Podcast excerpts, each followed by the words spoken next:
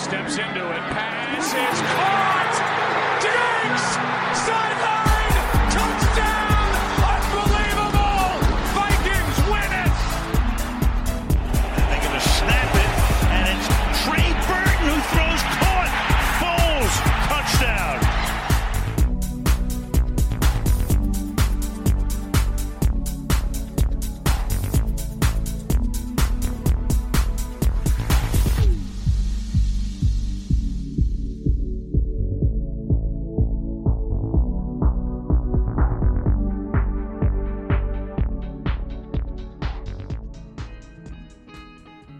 Siamo arrivati a 28, 28 puntate. Non solo, siamo anche arrivati quasi alla fine della, del ciclo stagionale, visto che siamo ormai a una partita vera e propria, escluso il Pro Bowl, di distanza dalla fine della stagione NFL. Una partita che verrà giocata ad Atlanta, questo lo sapevamo, ma questa volta sappiamo anche che verrà giocata tra i Los Angeles Rams e i New England Patriots.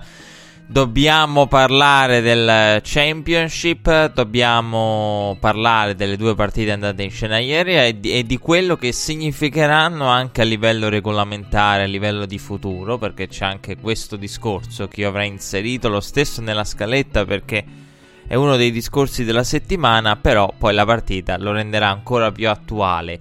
E partiamo un po' dalle notizie varie della, della settimana. E l'ownership dei Panthers con Tepper ha parlato di, di Cam Newton, eh, dimostrandosi secondo me inesperto. Eh, Tepper inesperta all'ownership. Eh, ricordo che eh, lui sì è stato minority owner degli Steelers, ma per poco tempo. E comunque avendo un ruolo molto molto ai margini, quindi non era fatto che quando sei eh, un socio di minoranza non è l'ownership, non è un membro della famiglia Rune o che ha un rapporto poi così stretto, volendo andare ad indagare con la famiglia Rune. E quindi ecco, dichiarazioni su Cam Newton eh, un po' inesperte, e, mm, soprattutto perché non ha senso eh, quello che è stato dichiarato su Cam Newton, ovvero che eh, Cam Newton non è così scontato che dis- andrà a disputare la prossima stagione, che probabilmente dovrà essere operato e tutto quanto, questo lo sappiamo. Eh, però ecco, io, io avrei evitato e non ha senso a questo punto e soprattutto ricordo eh, tutti gli errori commessi dai Colts nella comunicazione con Andrew Luck, torna, non torna, eh, quindi ecco, farsi eh, prendere ora da, da, da, una ventata di farsi cogliere da una ventata di pessimismo, perché di quello si tratta, secondo me è una cosa relativamente che poteva essere evitata da, dai Panthers. Non ha senso specificare ora, e, anzi solitamente queste cose te le tieni per te. E quando arriverà un momento, quando soprattutto sarà, saprai le condizioni di Cam Newton potrai dirlo a tutti. E questo mi ha, mi ha sorpreso la gestione comunicativa de- dell'infortunio di Cam Newton finora. E, però, ripeto, c'è inesperienza eh, da questo punto di vista nell'ownership dei Panthers. E poi c'è stata la, la, la notizia, partiamo da quelle minori, eh, perché eh, John Di Filippo è stato nominato offensive coordinator dei Jaguars eh, e questo è un qualcosa che ci si aspettava che John Di Filippo fosse ancora eh, nell'orbita delle squadre con il in cerca di, di, un offensive coordinator come lui, quindi che fosse ancora in, che ancora interessasse alle squadre, lo sapevamo. È stato scelto da Doc Marone che ha voluto precisare che ciò non ha nulla a che fare con Foles, avendo Di Filippo assieme a Rai assieme ovviamente a Doc Peterson lavorato con Foles nel sviluppare tutto quel, quel sistema semplificato, quelle giocate, l'aver dialogato con Foles, l'avergli chiesto cosa vorresti vedere, cosa vorresti che chiamassimo. Eh, che poi insomma viene elogiato tanto con Falls, però è, è una cosa che eh, fanno tutti i quarterback perché in pratica Drew Brees per esempio, Drew Brees va quando prepara le, le partite con Sean Payton, Sean Payton chiama le giocate ma praticamente io l'ho raccontato ai tempi della, della prima partita con gli Eagles, Sean Payton eh, chiama le giocate ma diciamo che sul 70%, 75% pure, se non di più, del playbook è quello che vorrebbe beh, Drew Brees. Quindi Drew Brees dice io per questa partita vorrei fare tutte queste cose. E Sean Payton poi gli, a queste cose dà un ordine durante la partita. Eh, quindi ecco, cosa vorresti vedere, cosa vorresti fare? Eh, cioè, insomma, eh, Hugh Jackson, eh, adesso mi è venuta in mente questa cosa, però quando si dice il dialogo con Fox, anche Hugh Jackson ha raccontato a Fox, mannaggia, non, mi dispiace non avervelo detto. Eh, perché ci saremmo divertiti tanto con Hugh Jackson. Eh, però ci possiamo divertire ancora adesso. Eh, nessuno ce lo vieta e ci divertiremo nell'off season. Tra l'altro, Hugh Jackson che interessa come offensive coordinator ai Cardinals. Che uno c'è a Greensbury. Chissà chi va a chiamare. Hugh Jackson, magari. E, ehm, per il momento, da quelle che sono informazioni in mio possesso, interessa e basta. Quindi non c'è ancora niente di, di ufficiale. Poi dovremo parlare della notizia che era praticamente quasi ufficiale, ovvero eh, Kubiak, che invece eh, è stata capovolta poi nel, nei risvolti e nel proseguio. E dicevo a proposito di Hugh Jackson. Che anche Hugh Jackson il primo giorno ha raccontato quando dopo l'esonero a Fox di essersi presentato allegramente da Baker Mayfield con un foglio anche nel primo giorno de, del camp, di averlo sempre fatto, di aver detto a Baker tieni questo è il foglio, scrivi cosa vorresti vedere, cosa ti piacerebbe fare, in cosa pensi di essere bravo, cosa pref- hai preferito fare al college.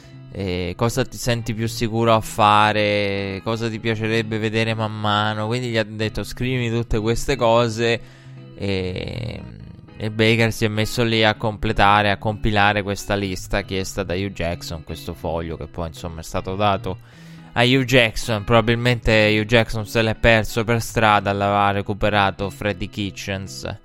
Eh, Freddy Kitchens che, eh, di cui ho sentito una bella intervista eh, tante belle interviste in questa settimana. Eh, un personaggio che a me piace eh, umanamente, Freddy Kitchens, perché è un personaggio. Eh, ha intervistato Ian Rappaport. Lo, lo ha intervistato Ian Rappaport che eh, quando ha, conosci- ha conosciuto la moglie a una festa in cui c'era Freddy Kitchens.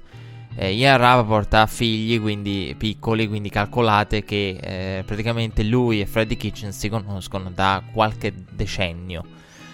E, e Ian Rappaport ha scherzato proprio con Freddy Kitchens dicendo eh, per fortuna mia moglie non... perché la domanda che hanno fatto Ian Rappaport i colleghi di NFL Network era eh, scherzando da, dallo studio gli avevano chiesto ma eh, come hai fatto a conquistare tua moglie quando l'hai conosciuta che eri in mezzo a gente, a coordinator, a coach del college, dell'NFL e, e Ian Rappaport ha detto meno male che mia moglie non, non conosce il football. Quindi il fatto di essere persone importanti all'interno del football non, non sarebbe servito loro per conquistare la moglie, visto che non, non, capiva niente di football.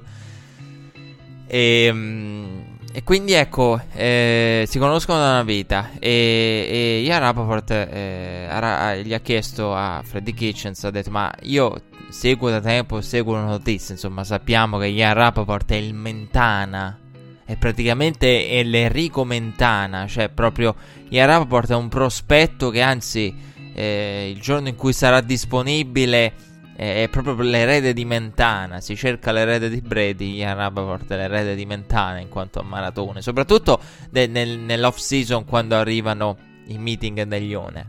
E a proposito dei meeting, meeting degli owner, quest'anno dovremo parlare anche eh, in questa puntata. Eh, oltre che quest'anno, vabbè, in questa puntata dovremo parlare anche de- di quello che potenzialmente si potrebbe arrivare a discutere. Dicevo, io Rapoport ha intervistato Freddy Kitchens, ha detto io ho coperto le notizie e insomma che il tuo nome piacesse qua, in, qua e là in giro da anni, eh, l'ho sempre saputo. E Freddy Kitchens che eh, e, e, quindi Rapoport ti ha chiesto ma io ho seguito le notizie e tutti parlavano bene di te, però anche anni fa eh, saresti potuto diventare un candidato. Cioè, perché nessuno ha mai pensato a te come head coach?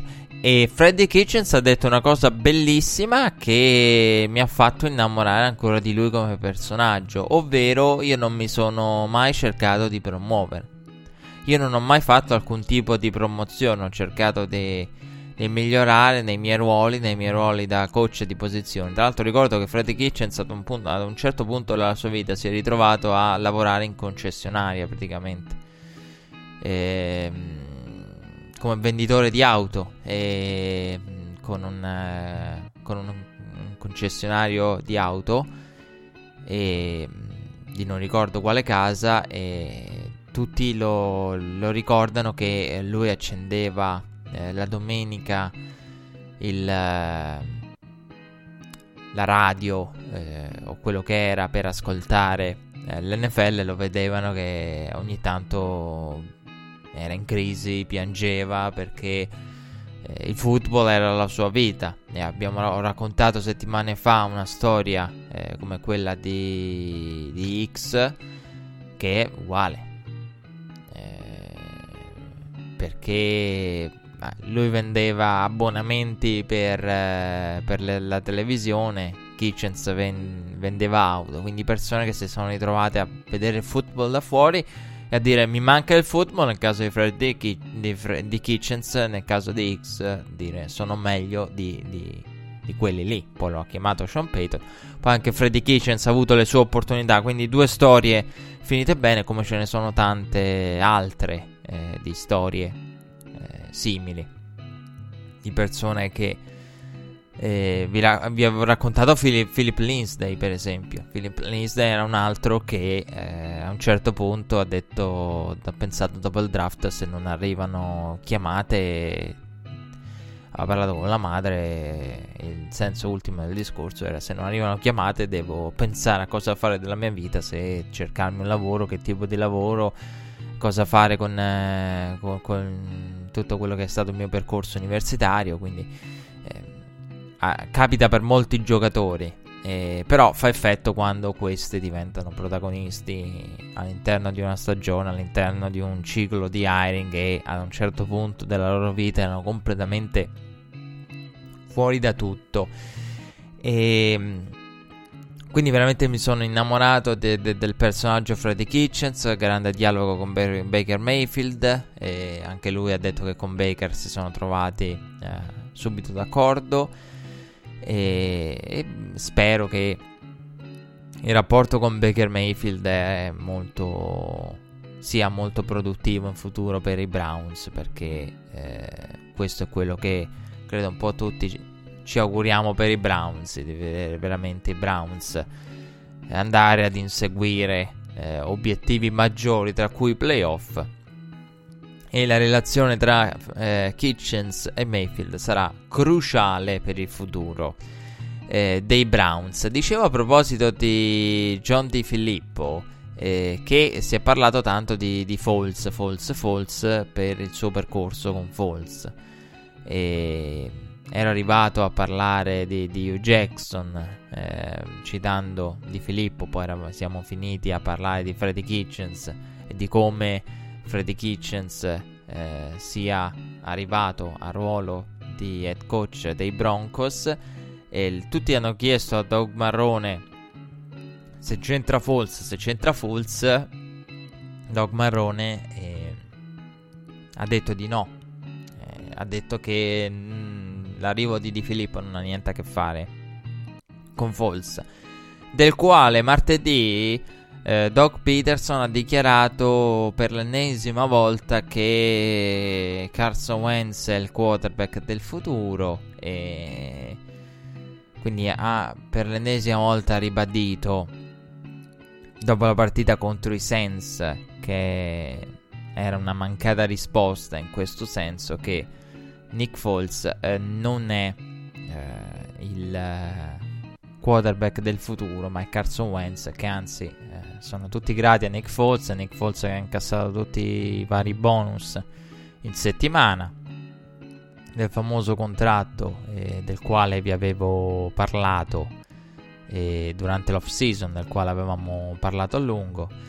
E Nick Foles è stato un po' l'argomento della settimana, eh, indirettamente, ehm, qua e là. E mi è piaciuta questa cosa perché eh, ho sentito t- tanti punti di vista, ho letto tanti punti di vista, soprattutto degli executive. Quando si legge e si sente parlare degli executive, una, una delle costanti è che sono persone estreme, quasi binarie, 1-0.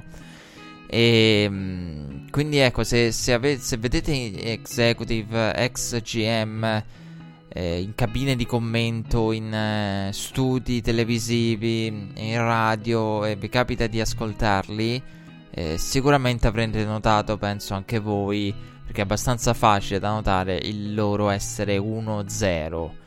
Eh, il loro essere è, è male, è bravo, è scarso. Perché? Perché alla fine, se ci pensate, eh, il lavoro di executive è un lavoro binario. Lo firmo, non lo firmo. Lo drafto, lo passo. Eh, lo taglio, lo tengo. Quindi è buono o è scarso. Quindi ecco, proprio perché il lavoro è 1-0. Eh, firmi o non firmi. Drafti o non drafti. Tieni o non tieni. Tagli o non tagli. Licenzi o non licenzi. Quindi essendo molto 1-0 rimane l'impostazione binaria, come dico io. E ho sentito l'intervista a Joe Banner, eh, ex membro eh, del, del, front office degli Eagles, che ha eh, detto eh, in settimana cose bellissime e una delle sacrosante verità eh, sull'hiring moderno. Eh, però parliamo prima di Nick Foles, perché di Nick Foles, dicevo, si sono sentite tante teorie in settimana. E io non sono ancora onestamente arrivato a elaborare una mia teoria su False e su cosa avrei fatto perché non lo so eh, cosa avrei fatto. Eh, Peter King ha lanciato un po' in modo eh, provocatorio la, la, la, sua teoria, ovvero tenere False, eh, tenere eh, Carson Wentz dire a Falls praticamente eh, ti vogliamo a lungo termine, eh, siamo disposti a tenerti a lungo termine se rimani, se, se ti teniamo un altro anno e poi ti vogliamo firmare a lungo termine. Quindi l'idea praticamente di avere un anno di prova con la possibilità di essere il quarterback a tempo indeterminato. Questa è un po' la teoria di Peter King. E, però diciamo che a livello salariale un Falls com- potrebbe arrivare a costare un Jenkins, un Graham, eh, troppo. Eh, perché il problema non è eh, cosa fai con i due quarterback, il problema è che hai da un lato Wentz che è giovane e soprattutto è ancora nel contratto da rookie e quando non lo sarà più eh, le cose cambieranno per gli Eagles. Però sei ancora in una fase di all-in potenziale eh, anzi senza forze, sei in una fase di all-in. E dall'altra parte hai eh, un false che ti costa e ti arriverebbe a costare tanto perché avresti 20 milioni di opzione che è vero, non sono sono pochi, cioè il fatto è anche che il discorso eh, di chi dice False è sostenibile economicamente nasce dal fatto che effettivamente False eh, 20 milioni è l'opzione, False se va sul contratto prende più di 20.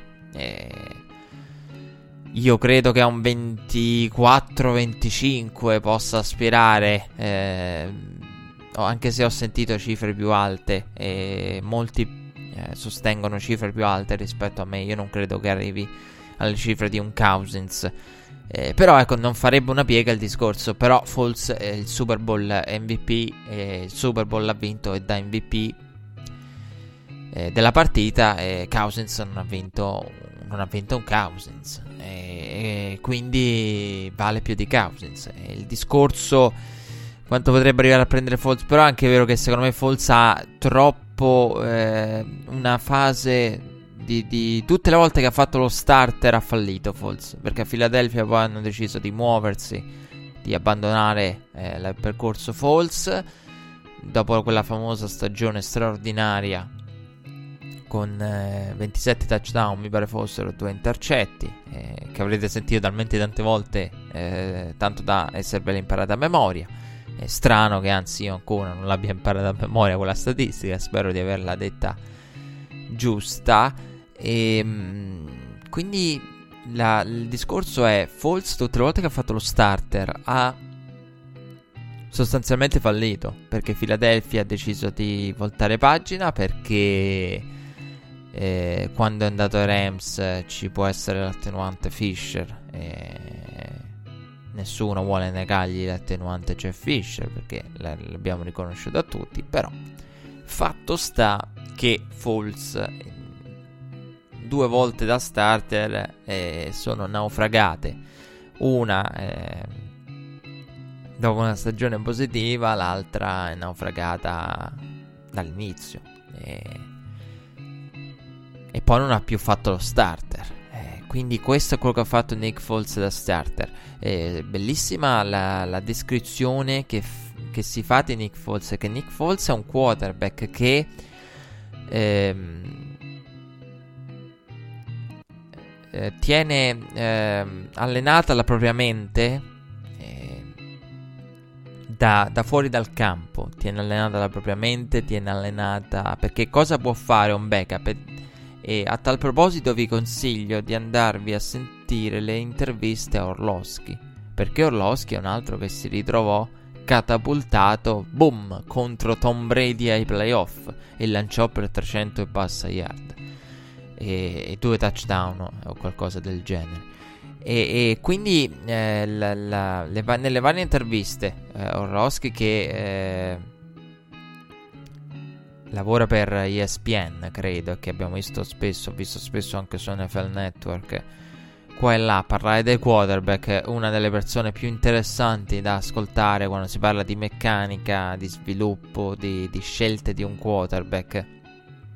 Veramente una persona straordinaria che riesce a comunicare in modo eccellente e quindi secondo me non mi stupirei nel caso dovesse dovessimo vederlo man mano fare carriera all'interno dei media perché eh, è veramente una persona che riesce a comunicare molto bene eh, quello che è il pensiero che deve seguire il quarterback. E lui ha raccontato eh, a, domanda, a tutti coloro che gli hanno ripetuto questa domanda e che come gliel'hanno ripetuta anche lo scorso anno perché le interviste a Orlowski sono dello scorso anno ovvero come cavolo hai fatto tu da, da backup ad andare a, ad affrontare Bill Belichick, Tom Brady così dal nulla. E, ehm, cioè, come si fa? E, e lui fondamentalmente ha raccontato eh, quella che è la sua esperienza, quella che è la sua visione di Falso, ovvero che il backup quarterback non potendo giocare, eh, non potendo eh, stare eh, in, a contatto con il campo vero e proprio e, e sappiamo, e lo dicevo eh, ai tempi quando si parlava di Chase Daniel, di Matt Nagy e, e di... Tra l'altro a proposito di Matt Nagy, mi ha fatto un effetto strano vedere eh, i documentari settimanali su Patrick Mahomes. Al momento del draft Mahomes ha parlato con eh, Andy Reid. Voi direte, vabbè, poi eh, ha parlato con John Dorsey che ha detto non ti drogare. John Dorsey nelle chiamate, che credo abbia, se ne sia uscito con qualcosa del genere anche con Baker Mayfield, eh, in una delle interviste o nella chiamata stessa. Però a Patrick Mons aveva detto non ti drogare. E... e quindi eh, fa effetto perché vedi John Dorsey, vedi Andy Reid, vabbè, che parla. E poi l'ultimo a parlare con, eh, con Patrick Mahomes e Matt Nagy. Nagy allena Chicago, Dorsey è il general manager dei Browns. Cioè, è assurdo come dopo praticamente un anno, quasi due, eh, degli, delle, degli uomini principali dietro la scelta di Mahomes ne sia rimasto fondamentalmente uno. Perché l'offensive coordinator eh, che lavorava con i quarterback, Matt Nagy, è diventato allenatore da un'altra parte. John Dorsey è andato in quel di Cleveland a fare il general manager. È rimasto solo Andy Reid.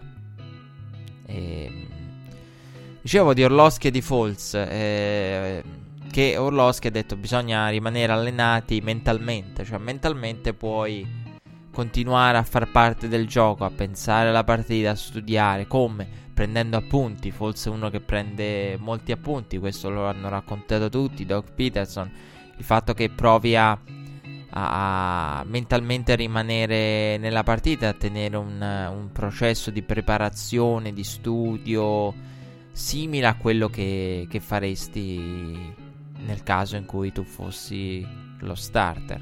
Tenere la mente allenata e poi cercare di, di mantenere la, la tranquillità cercare di mantenere, che è quello che poi ha dichiarato Nick Foles, ovvero quando gli chiesero qual è il tuo punto di forza e Nick Foles sostanzialmente rispose il fatto che ho una mente calma.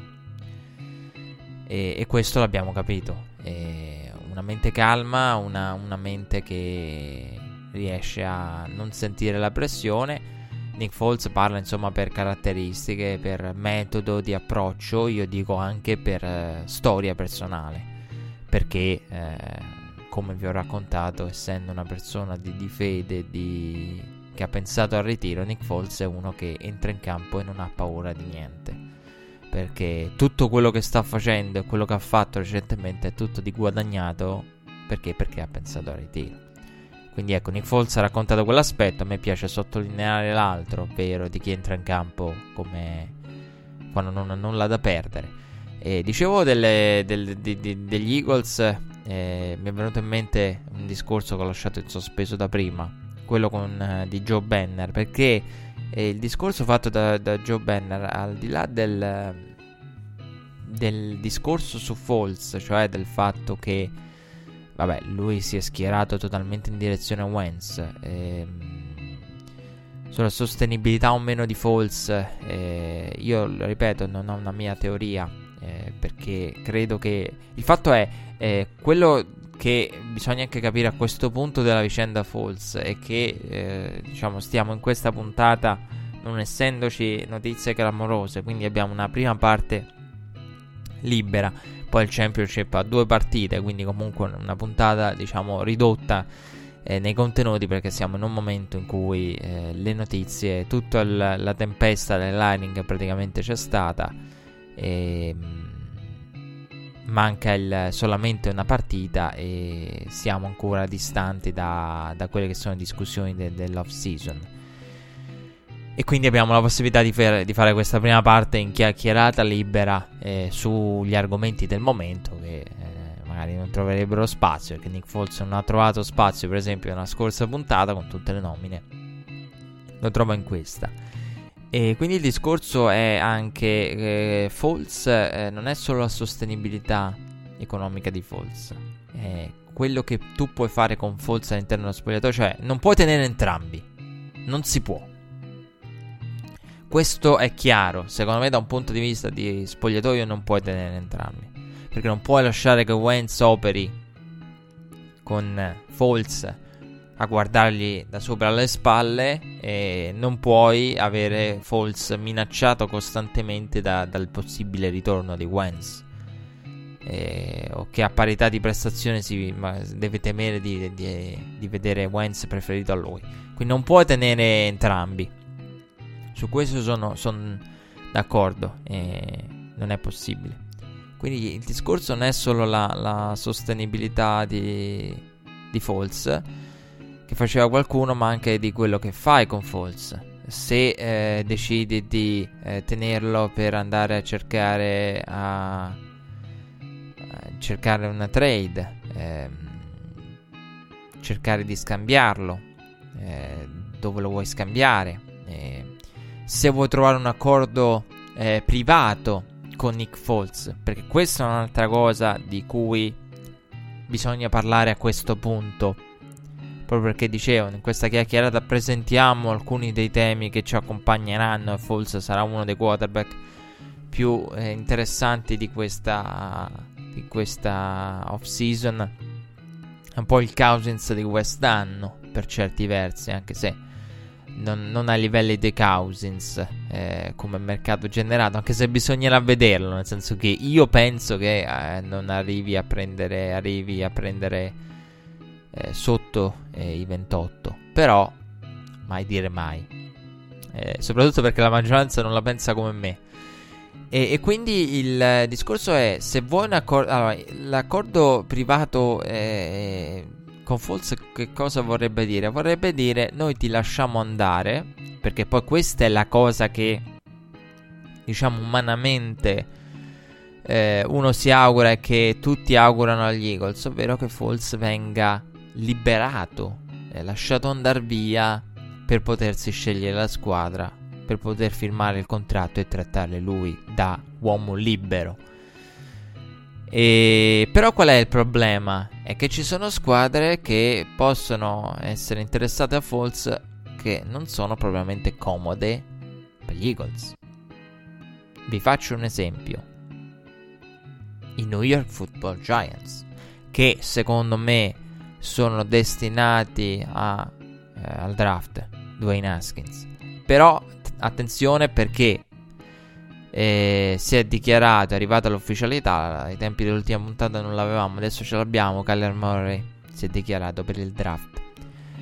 E poi ecco c'è questa cosa del, dell'all-in del, del baseball con eh, gli Ace disposti a pagare che l'hanno draftato all'interno del primo giro del draft MLB disposti a pagare ancora di più per averlo e dopo parliamo anche di Kyler Murray, visto che ci siamo. Non è inserito in scaletta, però. Se non parliamo adesso del discorso baseball, football di Kyler Murray, non ne parliamo più, visto che poi sarà ufficialmente praticamente eh, un giocatore eh, NFL. E non so se sono passati per i giorni eh, per tirarsi indietro, quindi non mi risulta una notizia in tal senso, quindi, ma come non risultavano da prima eh, giorni o non giorni diventerà un giocatore di football americano e, come detto, manterrà l- l'intenzione di dichiararsi al draft. Ecco. E, mh, mm, anzi, credo che siano passati ormai i giorni.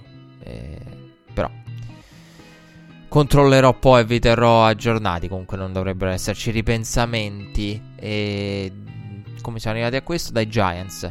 Giants che potrebbero essere interessati a Nick Foles, anche se poi all'atto pratico andranno al draft. Però noi stiamo facendo un discorso ipotetico che comprende tante opzioni. Tra queste opzioni c'è Nick Foles. E, ehm, tra quelli disponibili. E, ed è quelli che Nick Foles magari in division eh, con Second Bark o del Beckham.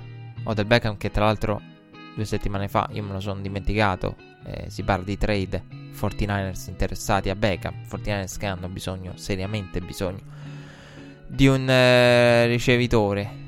Eh, quindi ehm, ti potresti ritrovare Nick Foles all'interno della division, per dire. Ripeto, non accadrà, perché i Giants, Haskins, Murray, eh, si è parlato di Murray, eh, io sarei più per un Dwayne Haskins. Eh, se devo essere onesto, per Giants, per la piazza di New York. E... Però ne avremo tempo per parlare di, di, di questi due. Eh, vado al challenge, però. Non credo che il secondo sia, sia l'erede di Tom Brady. Eh, intriga il quarterback mobile quindi ogni anno il quarterback mobile intriga. L'anno scorso erano uscite le voci sulla mare i Patriots adesso Kyler Murray e Patriots ci accompagnerà in questa off season ma io onestamente non credo che sia lui l'erede di Tom Brady eh, non, non, riesco a vederlo come, come erede di Brady eh, sì, poi c'è sempre il solito discorso di McDaniels e dei precedenti con, eh, con anche quarterback mobili, quello lo riconosco però. non credo. Avremo modo di parlare, ecco. Eh, questa puntata che comincia. Una puntata particolare questa, un cl- dal clima e dal tono quasi triste, cioè que- stiamo quasi presentando gli argomenti principali dell'off season. No, dicevo, eh, quindi l'accordo privato è ti lasciamo andare, ma ci devi garantire che non firmi più con i Giants. Ci devi garantire che con queste squadre che non, non firmi, magari che vai addirittura nell'altra conference, che ne so, ai Jaguars, che ci fai anche un bel favore, magari. Ehm, che non ti dobbiamo ritrovare contro ai playoff o contro, peggio ancora, nella division. Eh, io non sono molto d'accordo con questo. Eh, voglio andare al challenge. Cos'altro vogliono gli Eagles da Falls? Cioè, a un certo punto bisogna anche tirare fuori proprio l'opinione d- d- d- dal core. Ovvero, eh, gli hai posto un'asticella irraggiungibile. Perché dopo la run di quest'anno, lo scorso anno, se non lo starter per te, non lo sarà mai. Giu- poi, vabbè, giustamente per il talento e soprattutto per l'eco- l'economia del contratto il poco costo del contratto di Carson Wentz. E quindi ecco, per una questione contrattuale e di cap, eh, che poi è il, è il, motivo, oltre a maggior talento di Carson Wentz e la minore età. Quindi che tante cose a livello di convenienza, di sviluppo e di futuro portino dalla parte di Carson. Però ecco, gli posto un'asticella alta e hai praticamente non hai mai abbandonato il tuo starter e non l'avresti mai abbandonato indipendentemente dalle prestazioni di Falls. E... Lo hai voluto rinnovare, ma poi fondamentalmente non, non vuoi esercitare l'opzione perché costa troppo. E... Vorresti liberarlo, ma non vuoi che vada ad alcune squadre. Cioè, nel senso, eh, che, che, vuoi da Falls? Cioè, che vogliono gli Eagles da Falls? Qualora dovesse essere quell'opzione io criticherei fortemente gli Eagles. Capisco, capisco che esercitare l'opzione e cercare una trade possa essere produttivo. Eh, quindi non lasciare andare via False o lasciarlo andare via in modo controllato. Però insomma, secondo me, secondo me ecco, gli Eagles non sono nella condizione, se devo essere onesto, per dire a Nick Foles eh, ti lasciamo libero, ma devi scegliere, cioè ti sceglie, non ti, ti vietiamo un tot numero di squadre per evitare di arrivare a scegliertela noi la squadra via trade.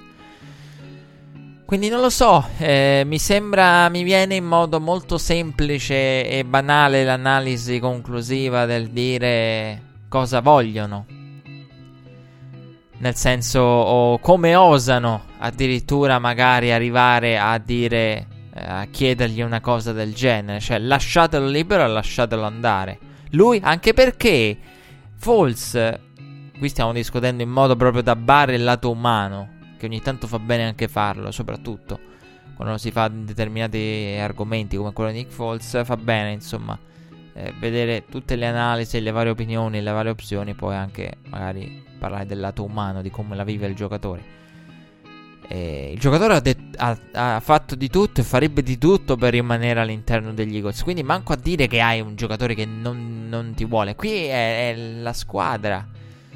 Eh, cioè, della serie che cosa vogliono da, da, da Falls. Lui vorrebbe e sarebbe felicissimo di rimanere a Philadelphia. L'ha ripetuto recentemente. Quindi. Comunque, eh, io non ripeto, non, in conclusione, eh, avremo modo di parlarne nell'off season. Eh, magari ecco, arriverò anche a pensare cosa avrei fatto io con Falls. Eh, a parte il, l'avrei tagliato lasciandolo libero, che poi quello è quello che avrei fatto. Però, diciamo, cosa avrei fatto se fossi stato il general manager per evitare di perdere, cioè proprio in modo cinico da calcolatore vero e proprio. E a proposito degli Eagles, me ne stavo quasi dimenticando. Eh, nella famosa intervista eh, di Joe Banner, ex executive e membro del front office degli Eagles, eh, una cosa che è uscita eh, e che mi è piaciuta molto è la riflessione sull'hiring, ehm, in cui eh, Banner dice una sacrosanta e assoluta verità dell'Hiring. Eh, lui che è stato tra gli uomini a, ad aver avuto un ruolo attivo nella nomina di Andy Reid. Andy Reid, che abbiamo visto nella notte impegnato nell'AFC Championship, Andy Reid eh, è sostanzialmente un allenatore che è stato scelto senza precedenti esperienze di un certo livello, che non aveva ricoperto il ruolo di coordinator. Quindi quello che dice Banner è quando abbiamo scelto Andy Reid, fondamentalmente tutte queste esperienze e ruolo eh, da coordinator come lo vogliono adesso, eh, non, non, l'abbiamo avuto. Non, non c'erano con Andy Reid. Con Andy Reid noi abbiamo visto semplicemente la leadership e la capacità di, di lavorare bene con i giocatori, di dialogare con i giocatori e di far lavorare bene tutti i membri dello staff al di sotto, sotto di lui uscito in settimana l'articolo di ESPN il um, prolifico eh, albero di Andy Reid, una cosa del genere. Meno male il mondo se ne è accorto. E Battle Challenge. L'avrei fatto a prescindere, però visto che non per spoilerare, però hanno vinto i Patriots, cioè già l'ho spoilerato a inizio puntata e per me Andy Reid merita la Hall of Fame a prescindere dalla vittoria o meno di un Super Bowl nella carriera. Eh, a prescindere dai Super Bowl. Perché se veramente dovesse ritrovarsi ad avere un futuro con tutti i suoi seguaci, è, è giusto che, che Kenton lo prenda in considerazione. Perché quando vai ad influenzare comunque il futuro eh, di una lega eh, a livello di filosofia, a livello di pensiero, perché la rivoluzione offensiva nasce da McVeigh, ma nasce anche da Andy Reid. E quando comunque arrivi a fare tutto questo, a produrre tanti head coach che magari ter- se dovessero tenere in futuro eh, renderebbero il tuo albero eh, ancora più prolifico, quindi avere una parte di NFL, come raccontavo la settimana scorsa, che deriva da te è, è tanto è, ed è secondo me una cosa che merita un riconoscimento, perché la of Fame è anche l'impatto sul gioco. E, e, quindi ecco, eh, parlando della nomina di Andy Reid, eh, Banner ha detto quando noi l'abbiamo scelto non aveva l'esperienza che al giorno d'oggi magari qualcuno vorrebbe. Eh, o, o meglio, che qualcuno eh, rende un motivo di critica. Perché Banner parlava per esempio di un Kingsbury, di gente come Kingsbury, come Kitchens, cioè non hanno questa esperienza che vorresti, ma anche Andy Reid, che tu diresti eh, Andy Reid non si tocca. Ai tempi, però, non, le, quando è stato nominato non aveva questa esperienza e loro hanno visto la leadership. Ecco, la differenza principale è che ai tempi si guardava molto alla leadership, alla capacità di guidare il gruppo, di dialogare con i membri importanti, con i quarterback. E in questo senso, ecco, mi viene da pensare proprio al discorso che facevamo prima su Freddy Kitchens. Freddy Kitchens è uno che rientra molto in questo. È molto amato dalla gente, tutti ne parlano bene, niente autopromozione costruita a tavolino, dialogo con i giocatori, dialogo con i quarterback. Kitchens. E ehm, E, e quindi ecco, eh, Andy Reid è una, è una nomina che eh, al giorno d'oggi, se fossimo. Se fosse una nomina di oggi, Andy Reid verrebbe criticata. Questo per far capire anche. Ma questo è un discorso che io eh, ho fatto la settimana scorsa, ho fatto anche due settimane fa. Attenzione alle nomine, perché le nomine migliori sono quelle insospettabili. Eh, sono quelle nomine che spesso no, non riesci a capire o che non hai elementi per giudicare. Come, oppure quelle nomine che arrivano dopo una ricerca casuale del proprio, del proprio coach. Eh, arriva il Frank Like perché il Josh McDaniels ha cambiato idea e che poi è un po' una cosa che accade a tutti. Quante volte vi è capitato eh, nei fantasy, nei vari fantasy, eh, del quale io non sono un grande amante o giocatore, però per dire quante volte vi è capitato di deviare su un giocatore che magari vi ha fatto produrre e vincere tanto al fantasy, al fantacalcio quando eh, in realtà voi ne volevate un altro, soltanto che ve l'hanno preso e quindi voi avete deviato su un altro e avete magari fatto il colpo dell'anno o la scelta dell'anno. E... Quindi capita anche questo, e capita anche con gli allenatori. Ti tolgono il McDaniels, vai a prendere Frank Reich che al momento come head coach ci hai sicuramente guadagnato. E...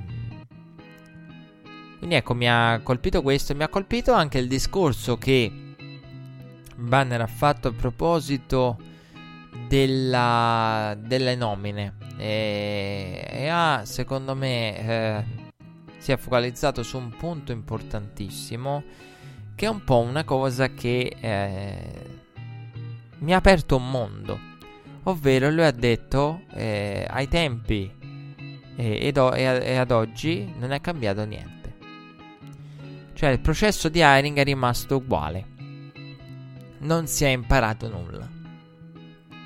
E... Ed è vero, è vero.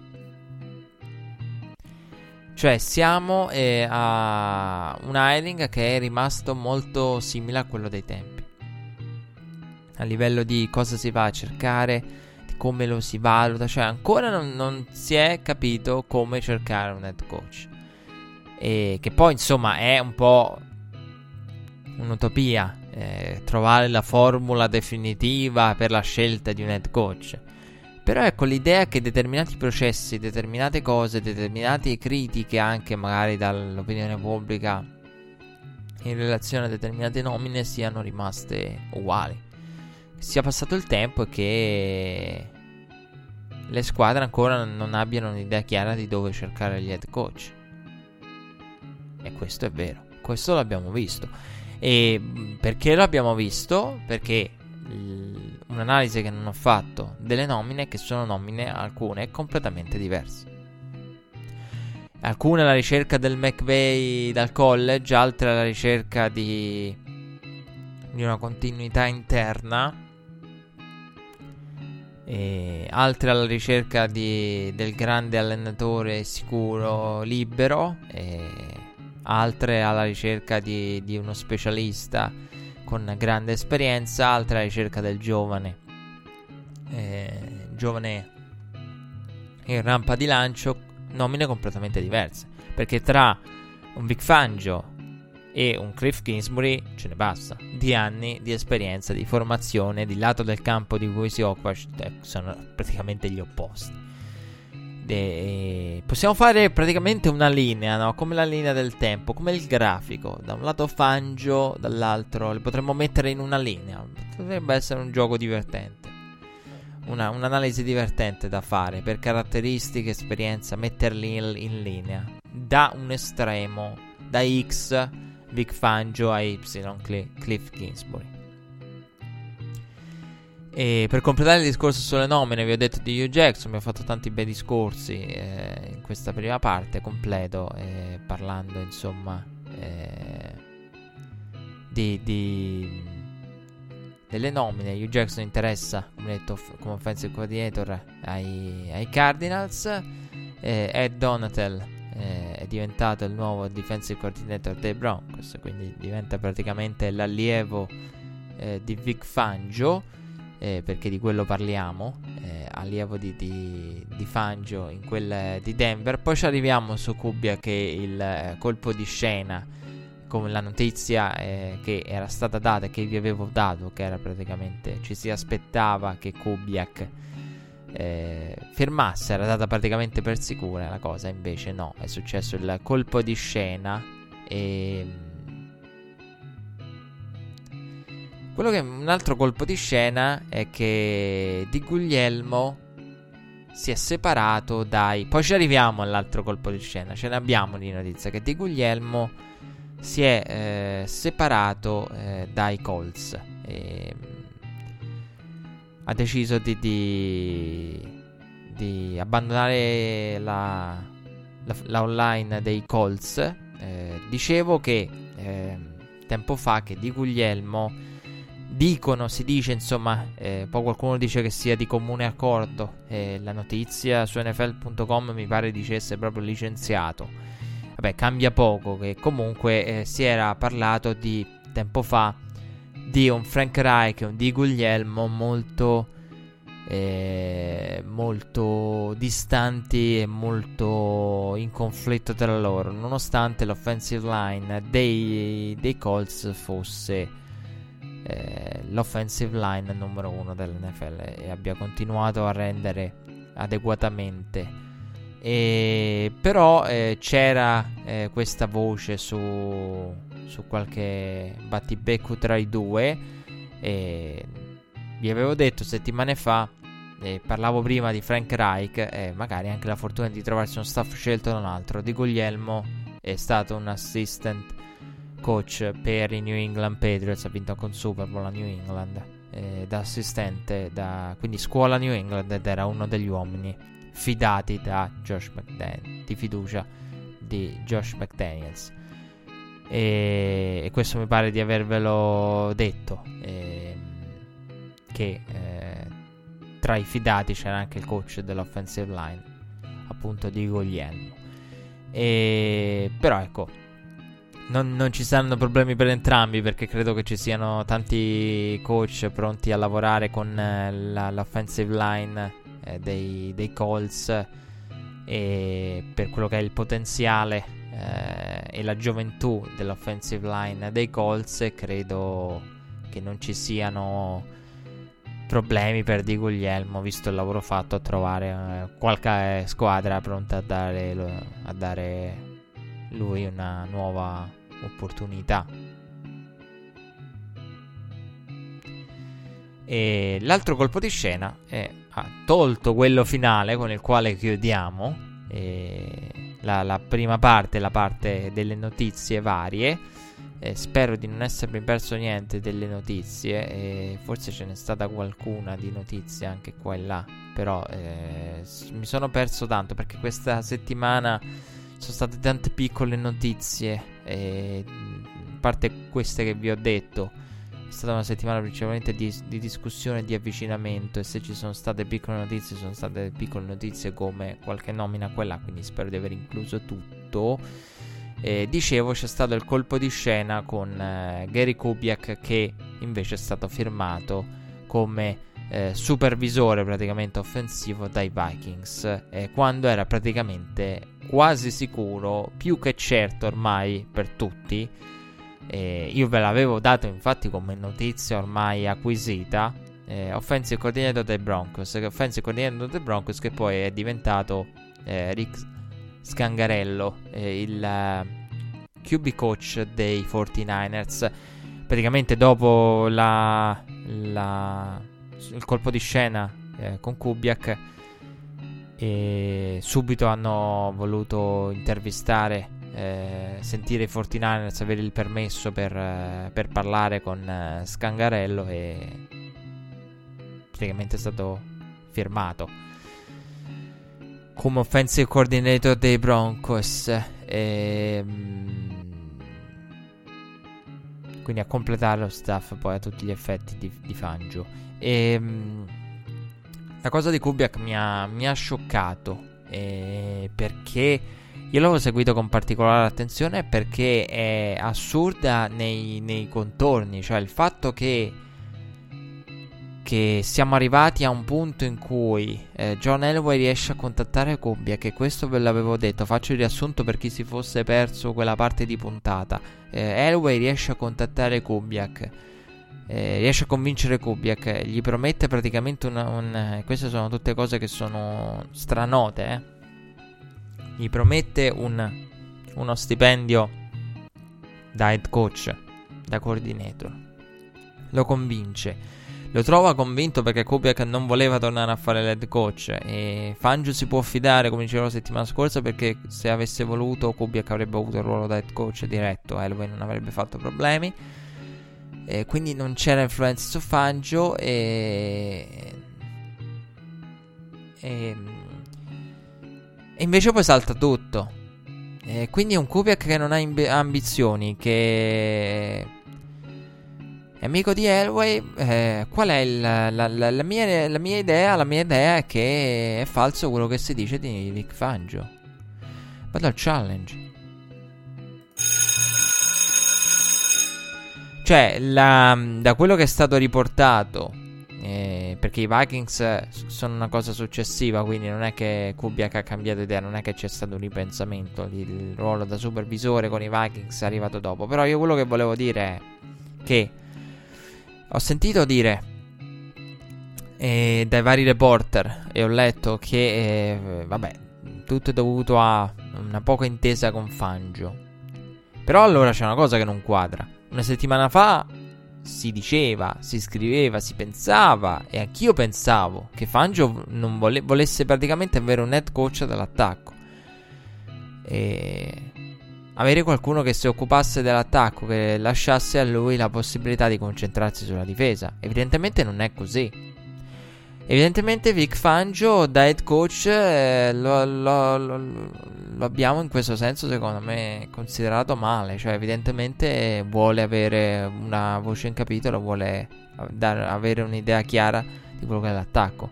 Quindi il Vic Fangio che praticamente eh, dice io mi occupo della difesa, lascio l'attacco completamente nelle mani di qualcun altro e è una cosa che fa riflettere insomma su, su, su, quello che è l'idea e l'influenza che vuole avere Vic Fangio sulle due fasi. Perché se il discorso, il discorso vi assicuro che era proprio questo, cioè Vic Fangio accetta da head coach e poi nomineranno offensive coordinator che avrà praticamente carta bianca su tutto in modo da rendere Fangio l'head coach della difesa e rendere l'offensive coordinator a tutti gli effetti l'head coach del, dell'attacco senza alcun tipo di influenza.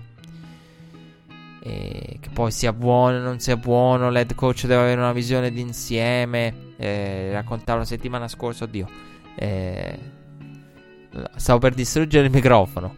E il bello della diretta. E, eh, Dicevo, ehm, Fangio ehm, sia giusto o non sia giusto avere un'influenza su, sugli altri reparti. Eh, una delle cose, io la settimana scorsa ho parlato di McDaniels, mi sono perso Gus Bradley. Gus Bradley ha fallito da head coach, cioè se di Josh McDaniels non era in grado di comunicare. Ecco, ecco le, i due esempi di due grandi coordinator totalmente fallimentari da head coach e con esperienze fallimentari da head coach enormi. La settimana scorsa li abbiamo messi uno contro l'altro e purtroppo mi sono dimenticato il lato Gus Bradley. Ovvero, Josh McDaniels lo sappiamo, totale incapacità di comunicare, quindi stronca qualunque tipo di sviluppo di, di sistema. Forse, una, forse, con un Tom Brady riesce ad avere un dialogo che con un Aaron Rodgers non puoi avere. Ecco perché poi i Packers finiscono con la floor.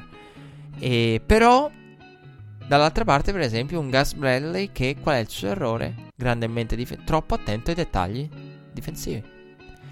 Cioè, Gus Bradley ha fallito perché fondamentalmente Gus Bradley era uno che curava i dettagli eh, della difesa. Curava i dettagli e, e, e, tutti all'interno dello staff gli facevano notare: guarda che sei l'head coach, eh, non, non solo il, l'incaricato a un reparto. Eh, che è un po' la paura che si ha quando si va a nominare un quarterback coach o qualcuno che magari ha lavorato tanto con i quarterback, cioè che l'attenzione con i quarterback sia eccessiva. Poi uno dice, serve un allenatore che sviluppi... Sì, ma che faccia anche il resto, eh. Per dire. E, ehm, no, è importante ribadire questa cosa. Eh, perché questo è il periodo in cui uno sente dire, quando si nominano gli allenatori, serve un allenatore, cercare un allenatore che lavorasse con attenzione, eh? cioè nel senso deve fare anche il resto. I vari Kingsbury, Case eh, devono fare anche il resto. Freddy Kitchens, parlare con Baker Mayfield. Eh, vabbè, però Freddy Kitchens si è costruito un buono staff, dai. Quindi glielo, glielo abboniamo. E questo è quello che è successo con Kubiak che mi ha totalmente spiazzato. Nel senso, sembrava cosa fatta. Eh, per quanto sembrasse assurda come, come cosa, perché io, eh, Kubiak coordinator eh, sotto Fangio, era qualcosa che all'inizio mi aveva completamente fatto cadere dalla sedia. E, e invece, però, eh, per come ne abbiamo parlato e per come siamo arrivati a, a vedere la, la, questione per quello che era diventata alla chiusura della scaletta dell'ultima puntata, era ormai cosa fatta. E sembrava cosa fatta anche la conferma di Scott Lenan, e invece no, voglio andare al challenge.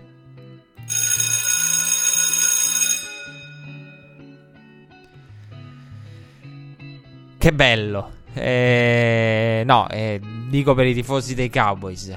Eh, veramente sono contento. E, mm, allora, in pratica, cosa è successo? Sono successe un po' di cose comiche. Ecco, ho lasciato la parte bella della, pun- del, della, prima parte alla fine, quella più divertente, dove posso divertirmi e sbizzarrirmi senza freni. Che cosa è successo? La settimana scorsa i Cowboys hanno perso con i Rams. E vabbè, fin qua lo sappiamo. Non è che c'è tanto da capire. Hanno perso con i Rams. E... A fine conferenza stampa si è presentato Jason Garrett.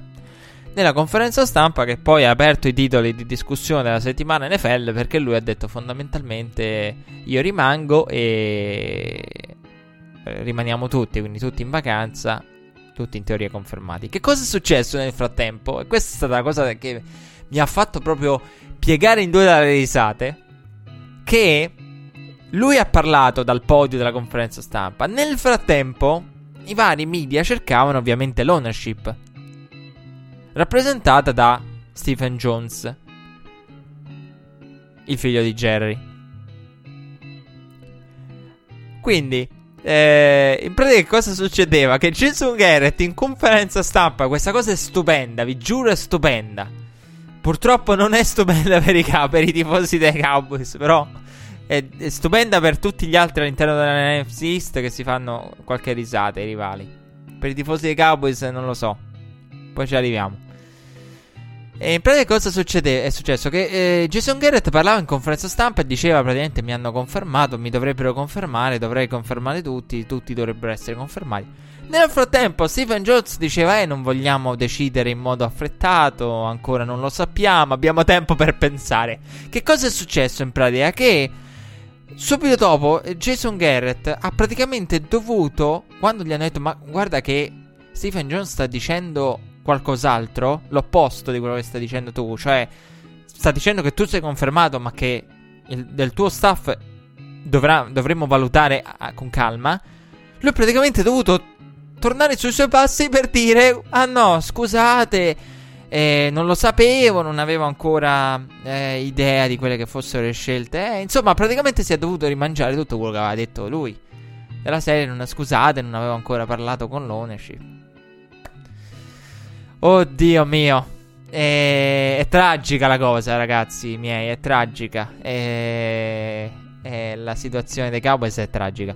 E tra l'altro, Jerry Jones ha aperto la settimana parlando dal social radio dicendo perché ho confermato Jason Garrett. Perché se lascio andare Jason Garrett, eh, se fosse stato licenziato, per dire, se l'avessimo licenziato, avrebbe avuto come minimo 5 offerte. Challenge.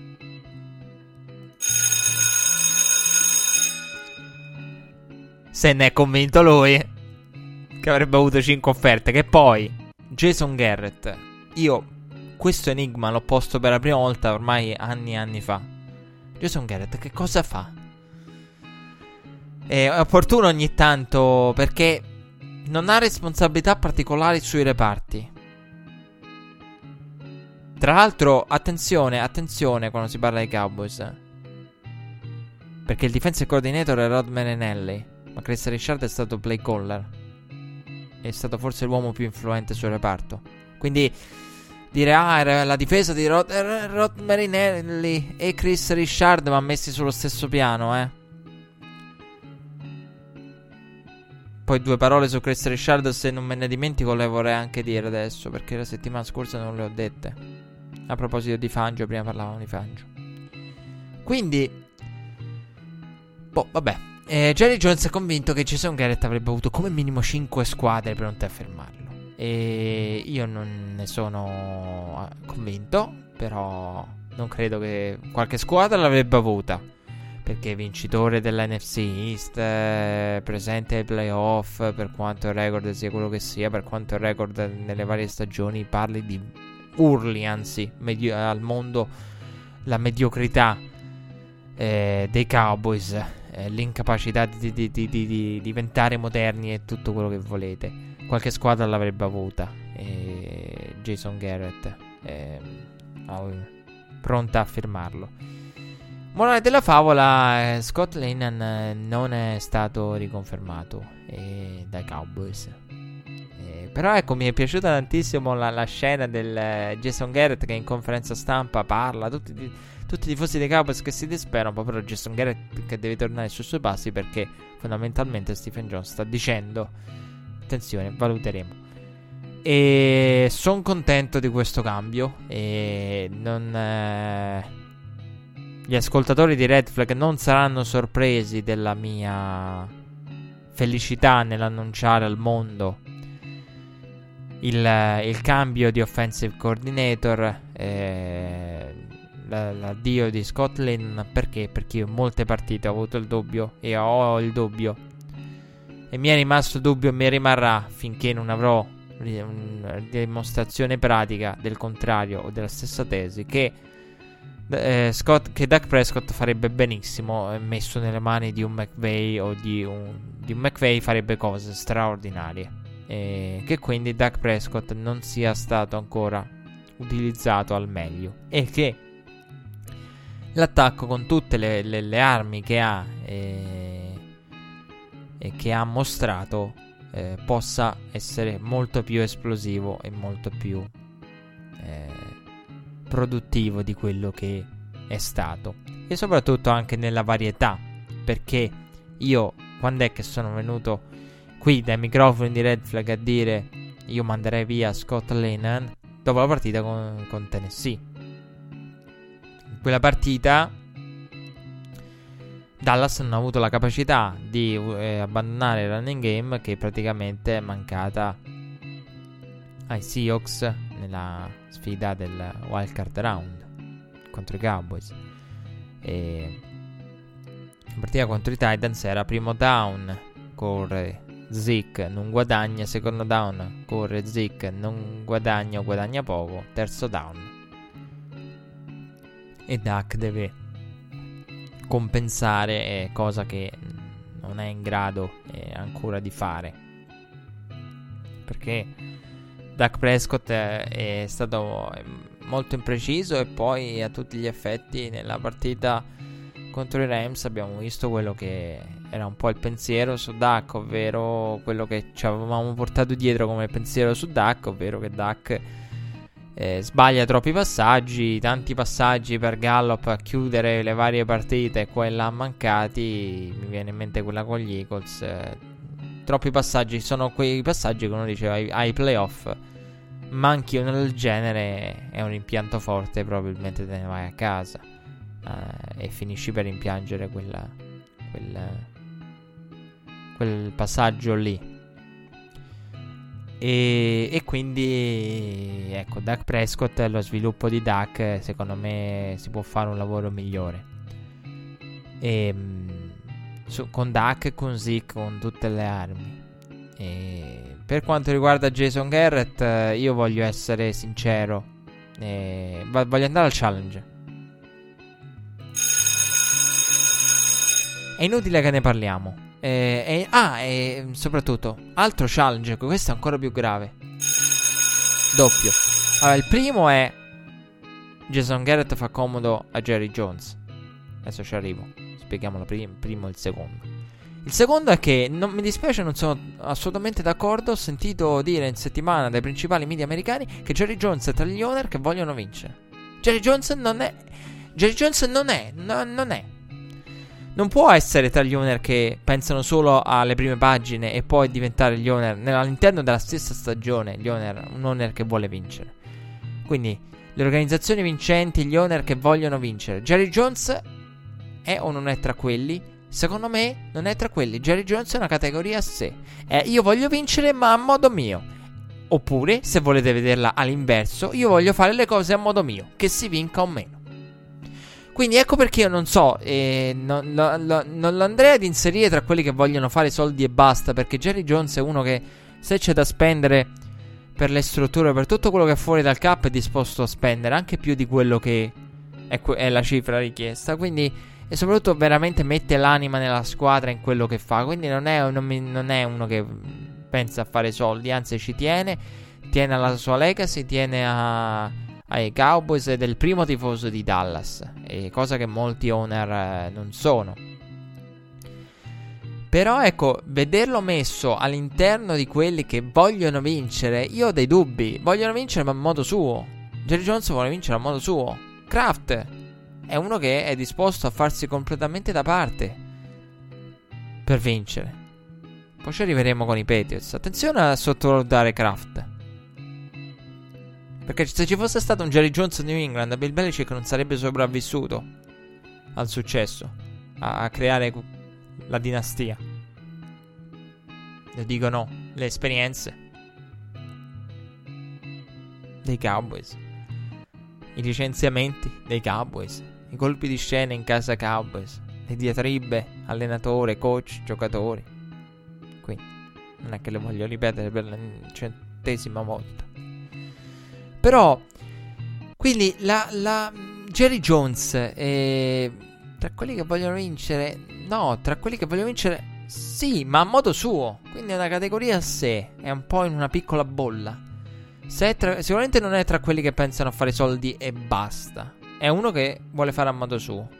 Però, ripeto, dipende da quale dire- in entrambe le direzioni, ha doppio senso. Jerry Jones è uno che vuole vincere, ma a modo suo. È uno che vuole fare le cose a modo suo, che si vinca o meno. Volendo vederla in entrambe i sensi di marcia. E in questo, ecco, in questo modo è descritta bene la cosa. Credo di averla descritta bene e di averla inquadrata bene. E perché? Perché Jason Garrett è inutile che stiamo qui a parlarne. È inutile che. Io trovo, io trovo tempo perso qualunque tipo di discussione su Jason Garrett. Ma, e lo dico con tutta la, la, la compassione e l'amore per i tifosi dei Cowboys. È tempo perso perché Jason Garrett eh, non è questione è bravo o meno, è l'unico che può sottostare e, e tra i pochi che riuscirebbero a sottostare a una cosa del genere. Jerry Jones vuole un allenatore che può controllare, vuole un allenatore che va in conferenza stampa, dichiara una cosa e deve ritrattare. Un allenatore che, che ne so, va al punt al quarto down, criticato dall'owner, eh, stato, siamo stati poco aggressivi e da quel momento in poi va ogni quarto down anche all'interno della propria metacampo con i Rams, giustamente. Però, per dire, va anche quarti down contro i Colts in quella partita lì, quarti down sembravano molto, cioè di default più che di situazioni o di valutazione, di conoscenza della situazione.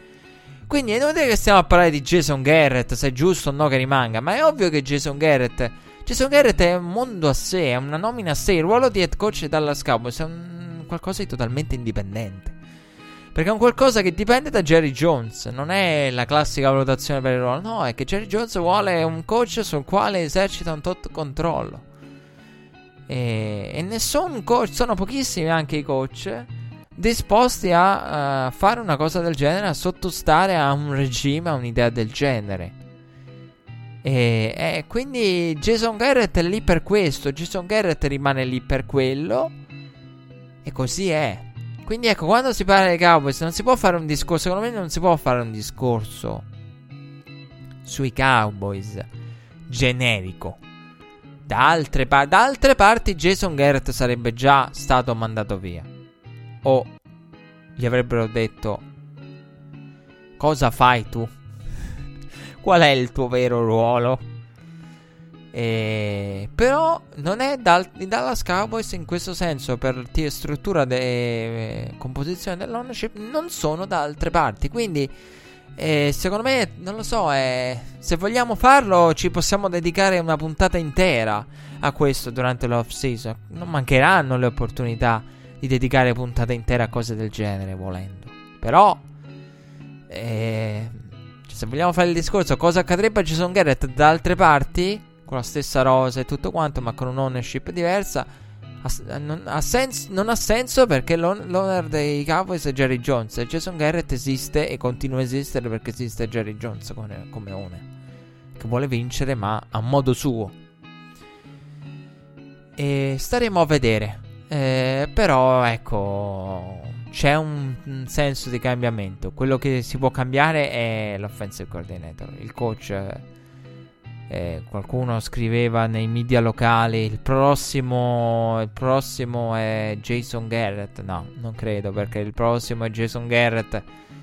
Eh, la vedo molto dura perché significherebbe per Jerry Jones o prendere qualcuno che vuole più controllo e che vuole un controllo diretto anche sulla composizione della rosa e su tutto quanto, vuole la libertà non vuole influenza e ingerenze da parte dell'ownership, eh, collasserebbe il tutto e finirebbe per discutere con Jerry Jones ed essere licenziato. Questo lo dice la pluriennale storia dei Dallas, la pluridecennale storia dei, recente dei Dallas Cowboys sotto Jerry Jones. E se va a prendere un altro è potrebbe essere molto simile a Jason Garrett. Quindi o prendi uno con cui difficilmente convive Jerry Jones, o prendi uno che è un Jason Garrett 2, cioè un altro che, su cui hai il controllo totale, decisionale, che gli dici se deve andare ai quarti down o meno. La situazione è questa. Siamo arrivati alla conclusione di questa prima parte. Pausa musicale, poi dobbiamo parlare de... del Championship Round dopo il break.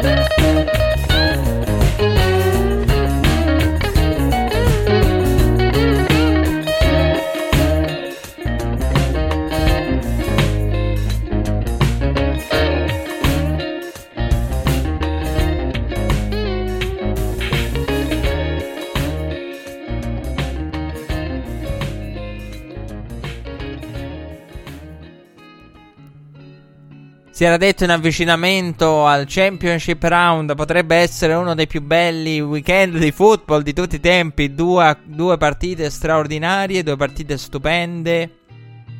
Una domenica di football come non si era mai vista, ci si aspettava. E credo che le due partite siano andate abbondantemente anche al di sopra delle migliori aspettative, perché addirittura andare a pensare a non uno ma due overtime, che è già una cosa storica un overtime, figuriamocene due. Due overtime in due partite con eh, tanto dramma qua e là. E partiamo ovviamente dalla, dalla prima, quella delle 9, con uh, la vittoria dei Rams contro i Saints in una partita eh, molto particolare. Una partita che ha visto un ottimo avvio dei, dei Saints, bravi a livello difensivo, ma che nei primi possessi raccolgono solamente field goal, anche se poi riescono ad, ad arrivare al vantaggio di 13 punti, da cui arriva la rimonta poi dei Rams. Eh, Rams che sono riusciti a limitare i Saints eh, nel secondo tempo molto bene perché eh, i Saints hanno avuto palla nei drive eh, centrali nel corso del terzo quarto e lì è stata bravissima la difesa dei Rams a evitare che eh, quando torni sotto di 3 soprattutto sotto di 3 nel finale che eh, i Saints potessero potessero ritornare sopra di, di 10 e complicare il tutto perché fondamentalmente quello che poi è mancato ai Sensi in quel momento eh, della partita è la, la capacità di chiuderla dell'attacco.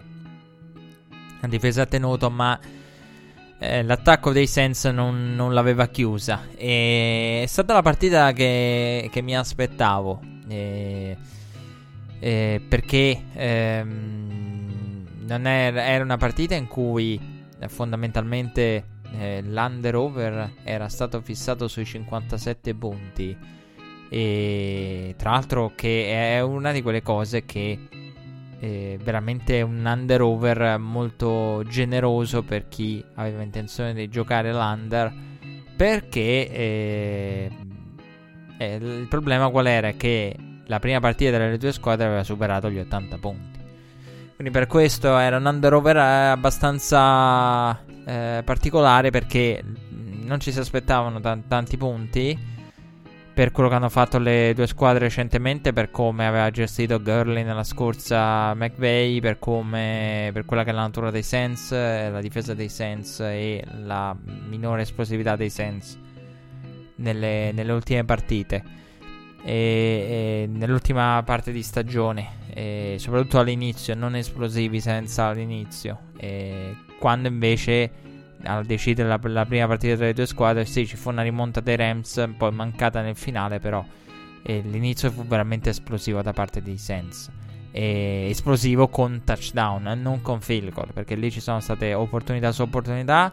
Eh, dopo l'intercetto di Goff fino al, al finale in cui eh, i Sens hanno, hanno, avuto palla e con il 2 minute warning eh, in vista Sens che eh, sul, dopo la, il passaggio completato da, da, Drew Brees uno dei più belli della partita si sono trovati nella metà campo dei, dei Rams e eh, lì c'è stata una cavolata colossale eh, se devo essere onesto, veramente una. Eh, una cavolata colossale di Sean Payton. Eh, che invece di far scorrere il cronometro, che praticamente poteva utilizzare il fatto che Rams avevano due timeout invece di tre. E, e, quindi avrebbe potuto togliere tanto tempo dal cronometro. Va a chiamare la prima giocata un passaggio. Tra l'altro, eh, una cosa che mi ha colpito di, di, di, quel primo down lì è che eh, ehm, Sean Payton ha chiamato un, uno slant. Io ho detto non ha senso. Uno slant per mi pare fosse Michael Thomas. Eh, ben limitato tra l'altro in questa partita dai Rams. Che hanno subito Camara. Eh, fin quando poi non hanno cercato di aggredire Camara dalla line of scrimmage.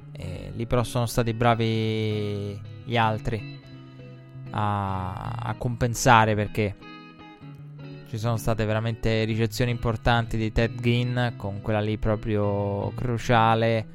E tre ricezioni 58 yard di Ted Ginn che ha avuto la ricezione praticamente della partita. Poi vabbè, come detto Camara, tante ricezioni, 11, 96 yard totali su 13 target.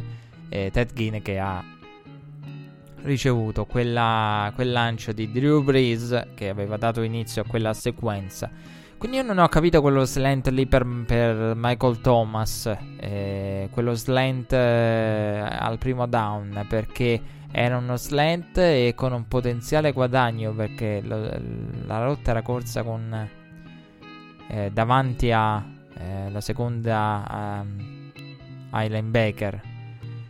Eh, quindi tra la line of scrimmage e il linebacker, uno slant con eh, i Rams pronti, sarebbe stato un guadagno di credo 3-4 yard perché avrebbero potuto chiudere lì in caso di passaggio rapido. Quindi un passaggio rapido che ti avrebbe fatto guadagnare un po' più di una corsa quando avresti potuto correre e quando la consuetudine, come diceva eh, diceva Troy Ekman in telecronaca, è la consuetudine normale, la normalità, anche se in queste partite qua tra i McVay e gli Sean Payton di, di normalità c'è molto poco. E la, la, consuetudine è correre all'inizio e poi eventualmente passare. Poi chiaro hanno dovuto passare alla fine. E adesso ci arriviamo perché io ho un'opinione particolare su questo finale di partita. E, e quindi poi si sono trovati a calciare con Laz. E dopo che sul terzo down c'è stata la non chiamata dell'interferenza di Robbie Coleman su Lewis. E mm, Tommy Lee Lewis che tra l'altro ha avuto un solo target e era il target e poi a tutti gli effetti ha deciso la, la partita e, ehm, in un modo o nell'altro con il contributo arbitrale ci arriviamo. Poi c'è stato il field goal di Laz, hanno risposto i Rams con Zerline, il primo dei due field goal. Eh, il primo, anzi, eh, bisogna dire il, il, primo field goal fin troppo da, da distanza contenuta, eh, perché ha segnato da 36 yard eh, normale, ecco, seppur a, allo scadere per il 23 pari, eh, però in confronto a quello che abbiamo visto, eh, quello che abbiamo visto nel, nel finale, ehm, no, da 48, chiedo scusa, non da, da 38, eh, o quello che avevo detto, da, da 48 eh, di Zerlan. Infatti mi sembrava troppo strano e, e poi, come detto, c'è stato quello da eh, 57 yard. Quindi da 48 il primo. In pieno range di Zerline. Tra l'altro, kicker sottovalutatissimo dalle statistiche eccellenti quest'anno. Ehm, con eh, il secondo poi da 57, storico eh, per la franchigia, per i playoff, per la vittoria. Dopo l'intercetto eh, ai danni di Drew Brees eh, che aveva aperto il primo aveva chiuso il primo possesso eh, in apertura di overtime dopo il coin toss vinto dai Saints. E, mh, mm, ho descritto un po' il finale così per riassumere i due field goal di Zerline notevoli soprattutto il secondo da 57 e eh, l'intercetto eh, di Breeze eh, con la pressione con Fowler che arriva e a mettere pressione. Drew Brees ha salito in quell'occasione e eh, il lancio ne esce un lancio con il contatto che non, eh, che non arriva a bersaglio che viene intercettato dai Rams e ho cercato di descrivere il, il finale eh, di questa partita eh, prima di arrivare a eh, parlare insomma di, di, di, quello che è successo. Eh, prima di tutto questo, prima de, dell'overtime, dell'intercetto di John Johnson, prima del, del, del, del, di quella che è stata la conclusione della partita.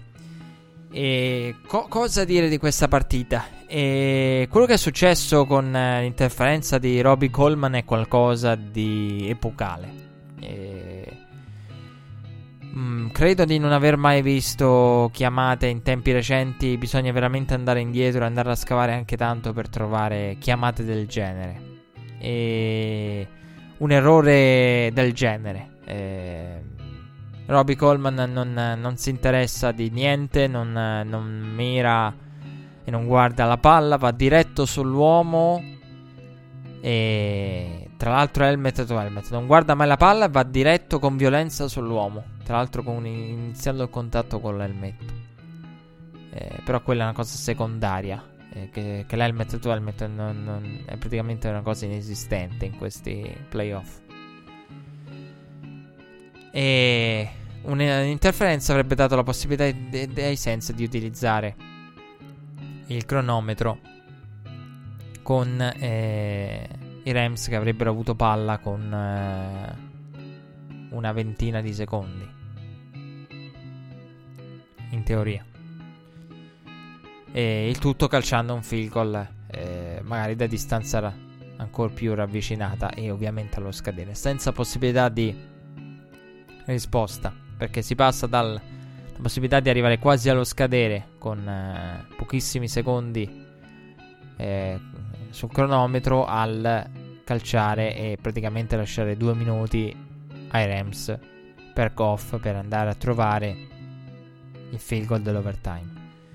E l'errore è stato clamoroso. E l'errore è stato clamoroso e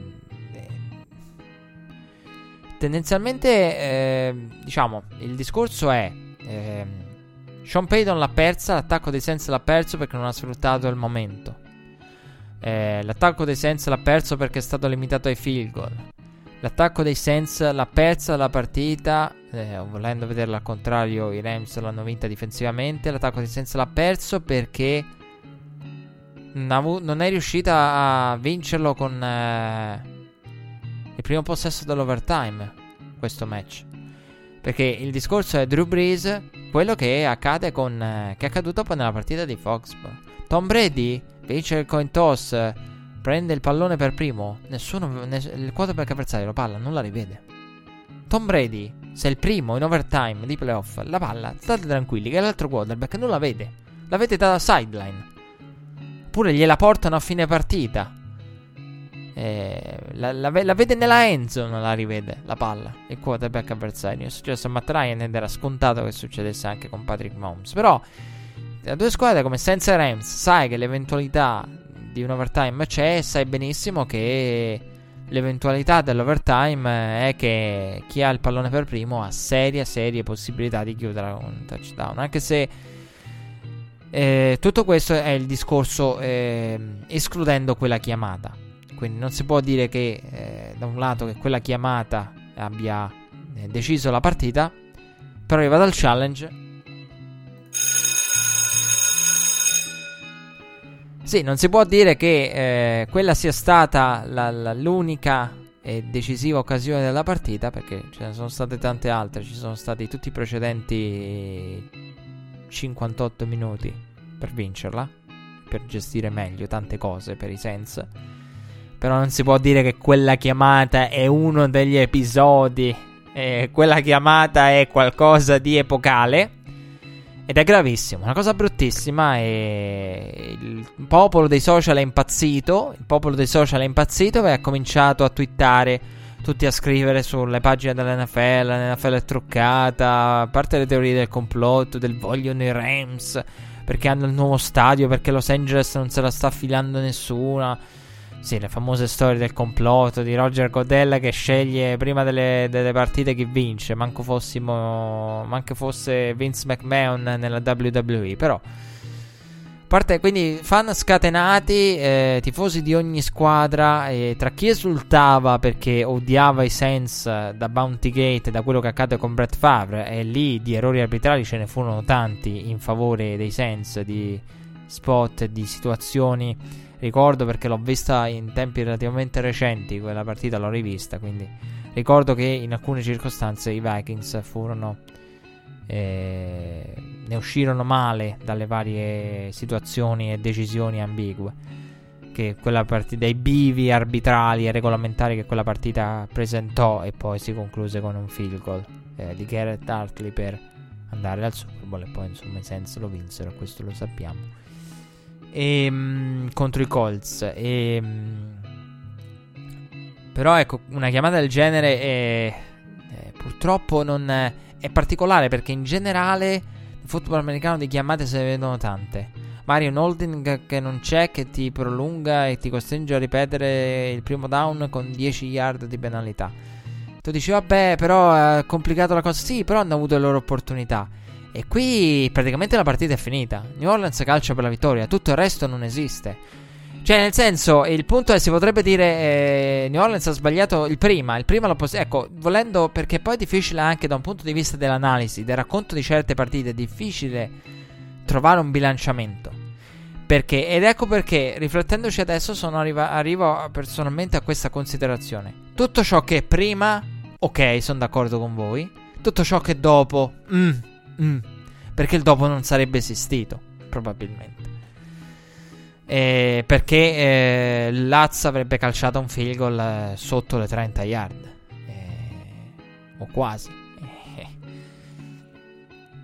Quindi diciamo che bisogna trovare sempre il compromesso giusto tra il dire ah ma l'errore l'ha decisa e c'è stato tutto il resto come se l'errore non esistesse. Eh, perché l'errore è esistito. Eh, e eh, diciamo uno potrebbe dire il fallo nella pallacanestro chiamato in un possesso decisivo poi nell'economia della partita è uguale al fallo chiamato in, in, un possesso non decisivo, cioè sono tanti possessi. Uno potrebbe dire lo stesso del football. C'è stato un errore, come c'è stata la face mask non vista su Goff, e anche lì grave, come ci sono stati tanti errori. E quindi vale come un altro possesso in cui magari avresti dovuto avere tre punti, tre, mm, cioè alla fine avresti dovuto avere un primo down e non è un primo down e via discorrendo. Però la, il problema è che non si può fare questo genere di discorso per il semplice fatto che quella è una situazione particolare del football americano che è figlia del finale. E che non è perché in un possesso normale quella roba lì se voi ci pensate che cos'è? Ah, gli arbitri non hanno dato un primo down ai Sens, i Sens hanno dovuto calciare invece di avere la possibilità di continuare il drive. Nel finale la valenza di quella chiamata cambia. Quindi la stessa chiamata nel primo quarto, no, non è proprio la stessa cosa. Il football americano è particolare perché la gestione che si ha dei cronometri nei, nei timeout sappiamo che a ridosso del 2 minute warning cambia. Quindi, eh, per esempio, immaginate la palla canestro, giocatore che va a canestro, fallo non fischiato. E, e, gli vengono negati due tiri liberi. Gli vengono negati due tiri liberi nell'ultimo possesso, gli vengono negati due tiri liberi nel primo possesso. Non cambia nulla, no? Ci siamo su questo. E, mentre nel football non è così, perché nel primo quarto, nel primo possesso sarebbe stato, vabbè, senza hanno avuto un primo down negatogli, la possibilità, una nuova serie di down negatogli, di muovere le catene, con via, eh, avere una nuova serie di down via interferenze, primo down automatico, invece hanno eh, dovuto calciare. Qui no, qui è... non hanno avuto la possibilità di calciare o scadere. Ecco perché io dico, eh, tutto quello che prima è rimpianto dei sense, tutto quello che dopo è figlio di questo, perché quando c'è stata quella chiamata, io ho pensato, credo come la maggioranza, i Sens la perdono. Non c'è modo di vincerla perché, perché mentalmente è talmente difficile. Eh, ecco perché uno potrebbe fare il discorso del prima, lo faccio. Avrebbero potuto essere più efficienti nella red zone nel primo tempo. Avrebbero potuto fare meglio eh, in alcuni possessi dei Rams in momenti importanti in cui i Rams hanno saputo rispondere. E ok. Ehm, però tutto quello che è dopo non esiste se la chiamata è di interferenza. Non esiste, in teoria non esiste proprio. quindi l'avrebbero potuta comunque vincere dopo, sì, ma in un dopo che in teoria non doveva esistere. Ehm, quindi ecco, eh, il confine per me è quello. E nel momento in cui c'è stata l'interferenza, io ho pensato la, la perdono i sensi. Non, non, c'è modo. Sean Payton era infuriato, il pubblico, perché a quel punto pensi la partita era finita e mi trovo a giocare una partita che in teoria poteva essere benissimo finita con un field goal semplice. E invece mi ritrovo a doverla proseguire. Eh, l'unica, l'unica, cosa che io ho pensato eh, potrebbe dare una speranza senza è vincere il coin cioè avere la possibilità di chiuderla loro. Però la, eh, sì, diciamo si può incolpare Sean Payton nel finale. Sean Payton ha smesso di allenare da dopo quella chiamata. Eh, però ecco, eh, a me piace anche eh, criticare, ma piace anche capire il lato umano. E in quel momento io credo che sarebbe stato difficile per chiunque, perché in quel momento bisogna anche pensare a cosa uno pensa. In quel momento, cosa pensi? Se sei l'allenatore, cosa pensi se sei un giocatore? Pensi questa partita doveva essere finita. E non, non pensi abbiamo altre opportunità per vincerla. Cioè, provi a pensarlo, ma il tuo pensiero sporco che ti, ti, ti sporca la mente, ti, te la danneggia è non dovremmo essere a questo punto. Eh, o avremmo dovuto avere un calcio allo scadere. Eh, le reazioni dei giocatori sono state molto forti, le reazioni del, del pubblico sono state molto forti, della stampa americana anche. Eh, sono state molto forti e... per quella chiamata lì. E io credo che questa partita, di questa partita è difficile l'analisi perché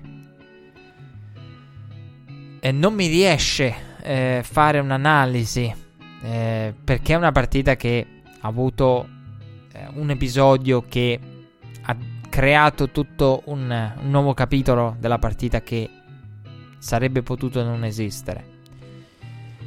E quindi ecco, di questa partita eh, più che analizzare se o come i Sens potevano vincerla e mi dispiace per i Rams perché mi dispiace per i Sens, mi dispiace per i Rams. Ehm, come mi, mi, dispiace per i Patriots quando si parla dell'attack rule. È brutto essere quelli che hanno avuto il buco regolamentare, la chiamata più clamorosa degli ultimi tot mesi, anni, secoli a proprio favore. Quindi è brutto essere quelli aiutati. Eh, perché ci si ritrova l'odio della gente eh, contro ah, Roger Goodell vuole quando in realtà i Rams eh, non hanno fatto niente. E per, per, farsi, per avere l'odio e la reazione di tutti, come quelli che hanno rubato ai sensi la partita. No, gli arbitri hanno commesso un errore che ha creato nuovi scenari della partita che potevano non esistere. Però ecco, mi dispiace tanto perché è un qualcosa che è brutto anche per chi è dalla parte della chiamata eh, dubbia come i Rams. E, però ecco sono stati assolutamente, assolutamente meritato ecco, chiunque avrebbe vinto in questa partita avrebbe meritato e chiunque per la stagione fatta e chiunque avrebbe perso sarebbe uscito a testa alta e questo era il genere di partita che mi aspettavo questo è il genere di partita che è stato però ecco al di là dell'analisi della partita in sé proprio perché mi riesce difficile perché poteva finire in entrambe le direzioni questa partita benissimo e... e mi piaceva pensare una cosa. Io nella scaletta avevo inserito la... il review. Si è parlato molto in settimana. Ieri Rapaport ne ha parlato dei regolamenti. Di cosa accadrà a livello regolamentare. Perché eh, non solo noi stiamo preparando l'off season, ma anche i media tradizionali che seguono l'NFL, i media americani, NFL Network, tutti stanno preparando un po' l'off season, no? Come noi abbiamo detto, di, abbiamo presentato un po' di argomenti, anche loro presentano i loro. E eh, Iarapa porta alla domanda di cosa, quali potrebbero essere le. Eh, di cosa si discuterà negli on, nei meeting. Di quest'anno. Quale sarà il tema dell'off season? Ci saranno variazioni ai regolamenti? E eh, una cosa che è stata fatta notare che è vera è che il bilancio regolamentare è stato che la regola del catch è stata positiva. Eh, perché anche nella partita tra Chiefs e Patriots con i catch di Edelman, eh, non catch, Hogan, eh, il catch a una mano e tutto quanto abbiamo visto delle chiamate comprensibili e siamo riusciti a comprendere bene o male lo, lo sviluppo del tutto. E però da questa partita eh, ecco, uno, uno, dei temi era il regolamento, quindi la regola del catch assolutamente approvata, regola del kickoff bene, e comunque ci ha dato dei ritorni interessanti per quanto sia più difficile riportarla completamente dall'altra parte la palla. E il l'onside kick è una cosa da rivedere. Per la famosa percentuale di possesso scesa all'8%, anzi credo sia addirittura arrivata al 7,5% a questo, mm, questo punto. È scesa ulteriormente, visti i fallimenti di onside kick dei playoff. E, e, quindi è una cosa da rivedere sicuramente l'onside kick e il futuro della regola del kickoff e gli onside kick per evitare l'alternanza di possesso e per eh, vedere insomma il, il tutto come, come si può gestire se si può trovare una via di mezzo tra la sicurezza e l'alternanza di possessi ormai diciamo fissa. E quindi mi ha eh, mi ha fatto riflettere insomma questo discorso sui regolamenti e una delle cose che è stata detta e che è chiara e che io vi avrei detto e avrei inserito in questa puntata proprio tra gli argomenti regolamentari è che sì, si, parla del, si parlava dell'ampliamento del review. Tirare dentro tutte le situazioni, eventualmente, se possibile, laddove possibile, laddove fattibile, realizzabile, anche le penalità. Ironia della sorte, eh, nella scaletta già c'era, nella scaletta si ripresenta spostata eh, e diciamo come allegato questa riflessione alla partita de... del Superdome. E il bello è che si parlava eh, ultime, negli ultimi giorni si è parlato insistentemente di questo, del review. Io mi aspettavo un errore clamoroso, epocale in questi playoff. E mi pare di averlo anche detto in trasmissione previsto. Mi aspettavo un errore, ma io me l'aspettavo nel, nella direzione opposta. Cioè, io ho detto nei playoff, ho pensato, dopo aver visto prima le prime partite, ho detto, ma eh, non stanno chiamando le pass interference che invece abbiamo visto chiamate nella regular season. Io ho detto, guardate se in un momento importante di una partita, spero che di no, però magari c'è il rischio serio che possa esserci una chiamata che il ricevitore viene appena sfiorato, eh, come dicevo io, il defensive back soffia amorevolmente ed, è, ed scatta la flag. Quindi me l'aspettavo come un'interferenza leggera, diciamo sanzionabile in regular season, non sanzionata ai playoff, che nel finale dubbia, ecco lì che arriva la flag decisiva, in un momento decisivo. Non mi sarei mai aspettato che la, la flag eh, la, sarebbe stata invece una non, l'errore, non sarebbe stata una flag generosa, ma una non chiamata clamorosa. Cioè di un, eh, di un defensive back eh, come Robbie Coleman che non guarda minimamente la palla e va diretto con quanta più violenza possa metterci in quella circostanza sull'uomo. E senza dare alcun tipo... Che poi voglio aggiungere anche una cosa. Attenzione perché un'interferenza del genere nega la possibilità. Cioè qui si potrebbe dire... Cioè, qui non è una... Eh, non so come esprimere questo concetto, però non è che il giocatore non aveva possibilità di ricevere.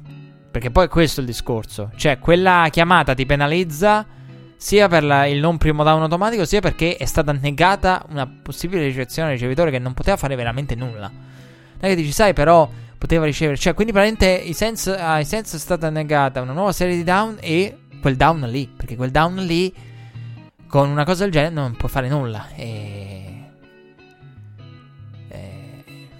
con Tommy Lee Lewis target obiettivo del passaggio di Breeze è completamente abbattuto in quel momento, cioè non può fare nulla eh, New Orleans. Cioè, ma gli viene negato un down che tra l'altro eh, interrompe anche il cronometro. Quindi lì c'è proprio una situazione che aveva gli estremi totali. E in caso di chiamata era ottima per i Sensi, in caso di non chiamata era disastrosa per i Sensi. Quindi lì non è solo... Sì, Sean Payton si può criticare la prima, però in quel caso lì c'è una ricezione... In... ricevitore impossibilitato in alcun modo a ricevere. Quindi mi aspettavo una chiamata, ma al contrario, non una non chiamata, ma una chiamata generosa. E si parla di questo, si parla di questo e sì, in questo momento storico e nel 2019 è grave che non è, che l'NFL. Io l'ho detto, allora, chi segue Red Flag e ha seguito questo programma, questo podcast eh, con particolare attenzione, gli, gli affezionati a Red Flag sanno benissimo che abbiamo fatto un discorso bello e datevelo a cercare se siete nuovi arrivati nella famiglia di Red Flag. Eh, perché io amo discutere. E ci ho dedicato un numero indefinito di ore della mia vita alla discussione del, alla, al bar prima che diventasse tale, a cosa il calcio può prendere dagli altri sport. Io ho dedicato una puntata all'off season, una delle prime non ricordo quale, andatela a cercare se, come detto, siete nuovi nella famiglia Red Flag, al, al, al, alle tecnologie applicate ai review. E tra parentesi, eh, la regola del catch con la football move doveva creare problemi, ne parlavamo proprio in quella puntata lì, non l'ha creati, la Crown of Helmet. Sembrava tragica alla lettera, però poi l'emergenza è stata arginata. E in quella puntata ho parlato de, dicendo il bar, facevo l'esempio de, de, della partita dell'anno scorso, quella dei, dei Sens contro i Vikings con Sean Payton che spreca i challenge non ha il challenge per uno spot che ha visto senza ottenere il primo down, invece negatogli da, dallo spot degli arbitri. Uno Sean Payton rimasto senza timeout, quello era l'esempio clamoroso in una partita che poi portò al miracolo di Minneapolis di Case Keenum e Stefan Diggs e, e, io dissi il bar eh, nel, il calcio ha un sistema migliore di, di supporto all'arbitraggio è lo sport più complesso è lo sport in cui andate a riprendere quel discorso perché veramente credo che sia una delle cose delle poche cose veramente interessanti di Red Flag eh, per chiunque eh, appassionati o meno di football eh, in modo elevato, quindi appassionati hardcore fan, come si direbbe oltreoceano, eh, o meno, diciamo un po' più occasionali. Eh, quindi il, il, calcio è il miglior sistema di review e anzi io sono, sono fermamente convinto che il calcio non debba toccare niente, non debba arrivare al numero di secondi come di stampo NFL, perché anche in NFL se ne parlava.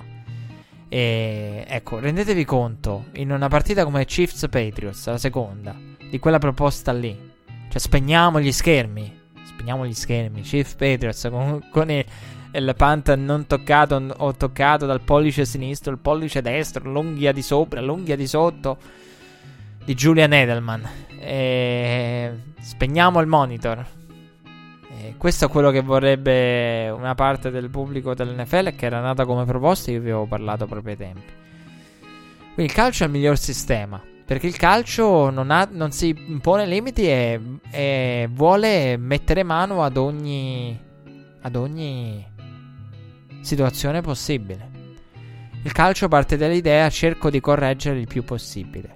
Quindi lasciate stare a quello che viene detto nel calcio, la bar la si usa, non la si usa.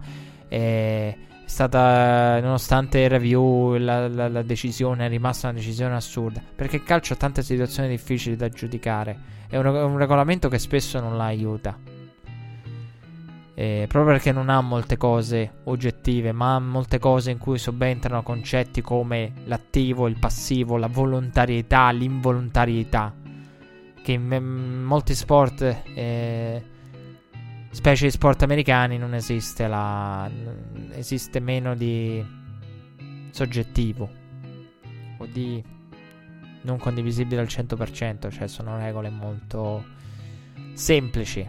Eh, diciamo ecco, in questo senso, se mi piace fare questa metafora, se il calcio fosse uno sport americano, il fallo di mano esisterebbe in tutti i casi volontario, non volontario, a protezione del volto, non a protezione del volto. Perché? Perché l'approccio negli sport americani è a semplificazione e rendere inequivocabile il tutto, no? L'abbiamo visto quest'anno, quindi volontario, non volontario, si protegge, non si protegge eh, o meno, eh, sarebbe fallo di mano, fallo di mano, punto.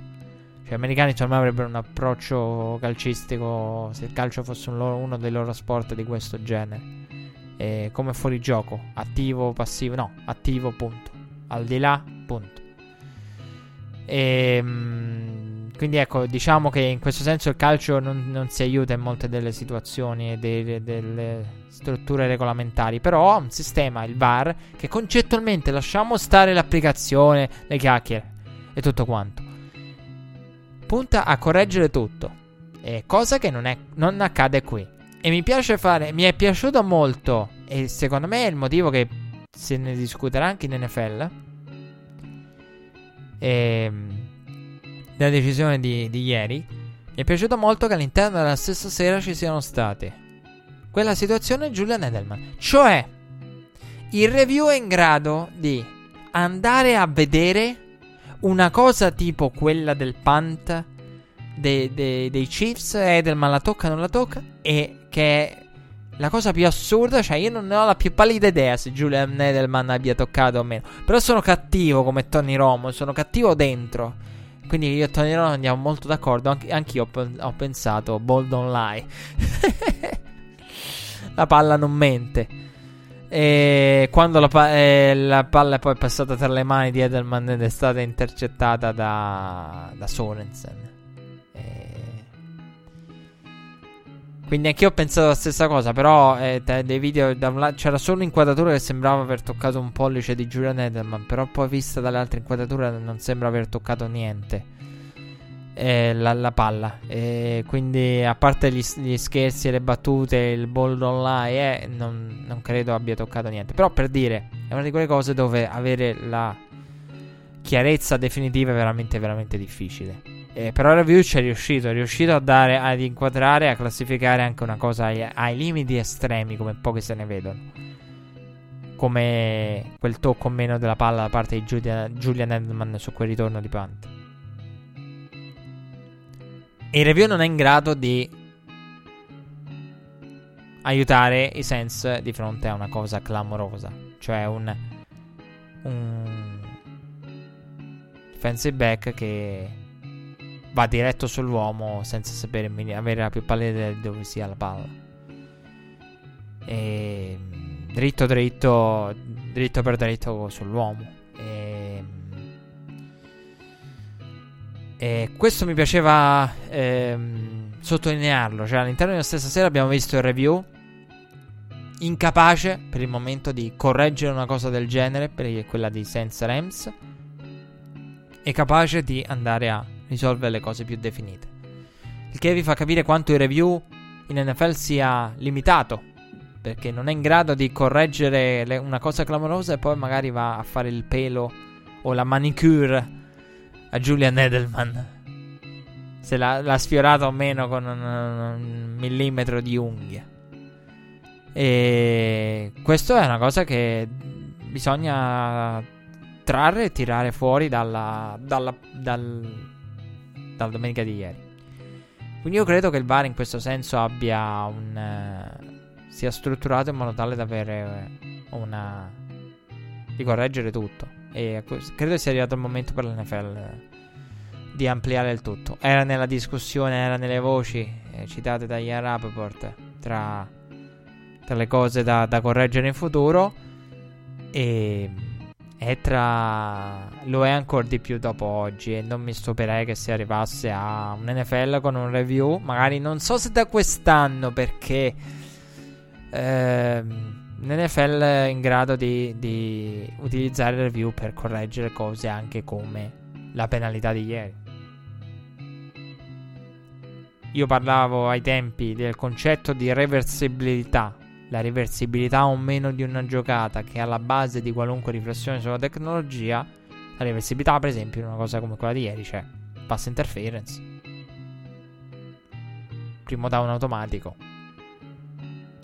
Si fa subito, cioè non è una di quelle situazioni in cui ah, però il review ha negato la penalità ha negato la possibilità, no, penalità. E quindi ecco, ci sono un'infinità di situazioni che possono essere corrette che hanno, diciamo, a livello di concetto la reversibilità della giocata che è il punto di partenza per poter ampliare e applicare il review a determinate situazioni, ovvero puoi tornare indietro. E Anzi, è una situazione perfetta come quella di ieri. Perché puoi andare, non puoi andare avanti. Si dice, come dico io sempre io, puoi tornare indietro. Non puoi ridare palla, puoi tornare indietro.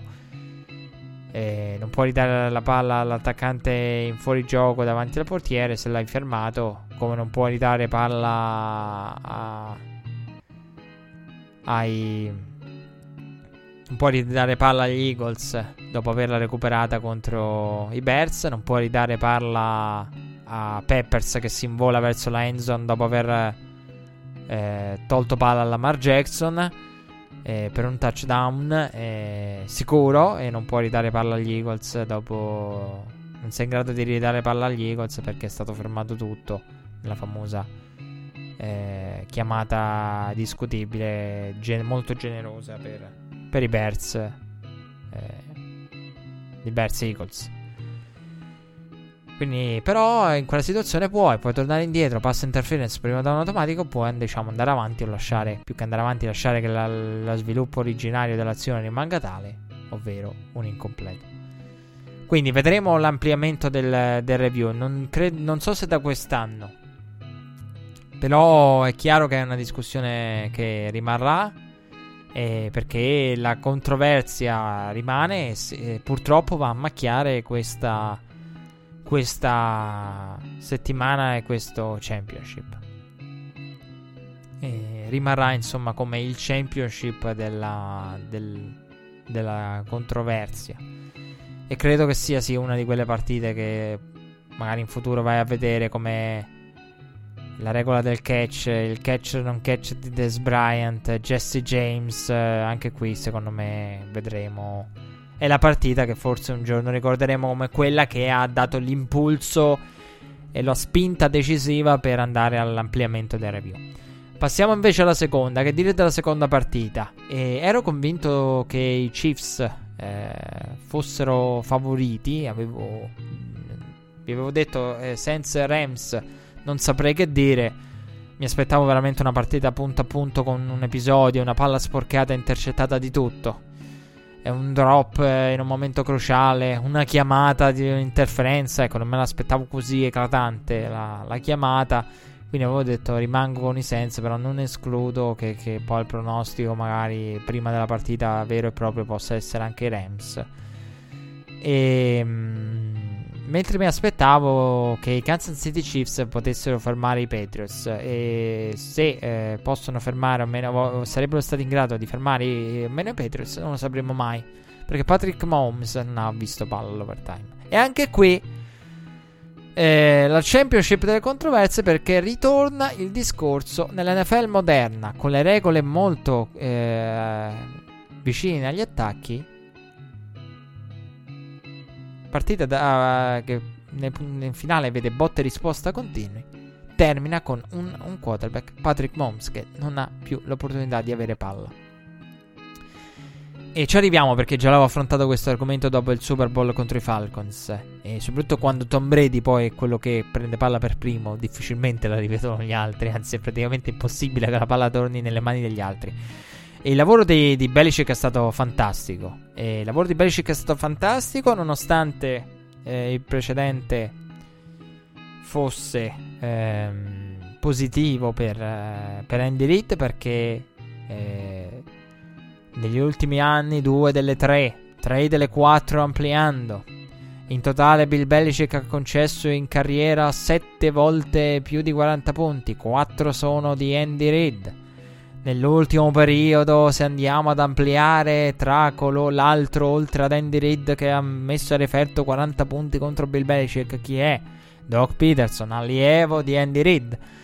Quindi c'era questa statistica che comunque la si guardava, portava Andy Reid è uno dei pochi che conosce il trucco per segnare 40 punti contro Bill Belichick. Belichick è arrivato tra assistente, allenatore, allenatore, tutto quanto la 750esima partita la settimana scorsa. E un Belichick che ha neutralizzato nel primo tempo Kansas City, limitato a 0 punti, un qualcosa di inedito di, per Kansas City e la Kansas City di Andy Reid. Una, un primo tempo in cui Patriots hanno saputo contenere benissimo eh, Tyreek Hill in cui ha faticato Patrick Mahomes, ha sbagliato tanto Mahomes sulla pressione, pressione continua da parte dei, dei Patriots, la, l'ottimo lavoro della difesa dei Patriots. Con Guy, Van Noy, eh, Trey Flowers e veramente un grande lavoro da parte di, di chi blizzava e degli, degli uomini della D-line. Eh, straordinario per, per i Patriots eh, con Patrick Mahomes in grande difficoltà, molto molto impreciso. E New England è partita molto bene con un primo drive iniziale fantastico, ancora più lungo e con lo stesso risultato, ovvero 6 punti più 1, 7 punti. Eh, simile a quello contro i Chargers, con però eh, 40 e passa secondi in più di drive ad, ad aprire. Poi però c'è stato l'intercetto eh, ai danni di, di Tom Brady eh, sulla goal line con Gronkowski con l'ottima lettura da parte dei Chiefs, preparati proprio a quella giocata. E Chiefs che eh, erano pronti eh, a quella giocata lì, molto attenti. E, mm, la difesa dei Chiefs veramente attenta in, quella, in quell'occasione con eh, Reggie Lagland va ad intercettare il passaggio di Tom Brady per Gronkowski, un Gronkowski che, eh, del quale parlerò dopo, e con Mahomes che dalla sideline fa Ragland giù giù giù, anch'io a un certo punto ero rimasto scioccato e ho detto dove vuole andare questo? Perché vedevo che Ragland a un certo punto cioè, sembrava voler uscire fuori dalla endzone touchback eh. però dopo, non mi stupisco più di niente perché dopo, dopo, la, la, dopo quello che ha fatto a Dai contro i Broncos tutto è possibile quindi l'abbiamo visto poche settimane fa. Dai, addirittura uscire dalla endzone, cercare un, un toss, di, tu- di, tutto. Un pitch, di tutto abbiamo visto veramente nelle, eh, in questa stagione nella storia dell'NFL. E si vedono cose clamorose.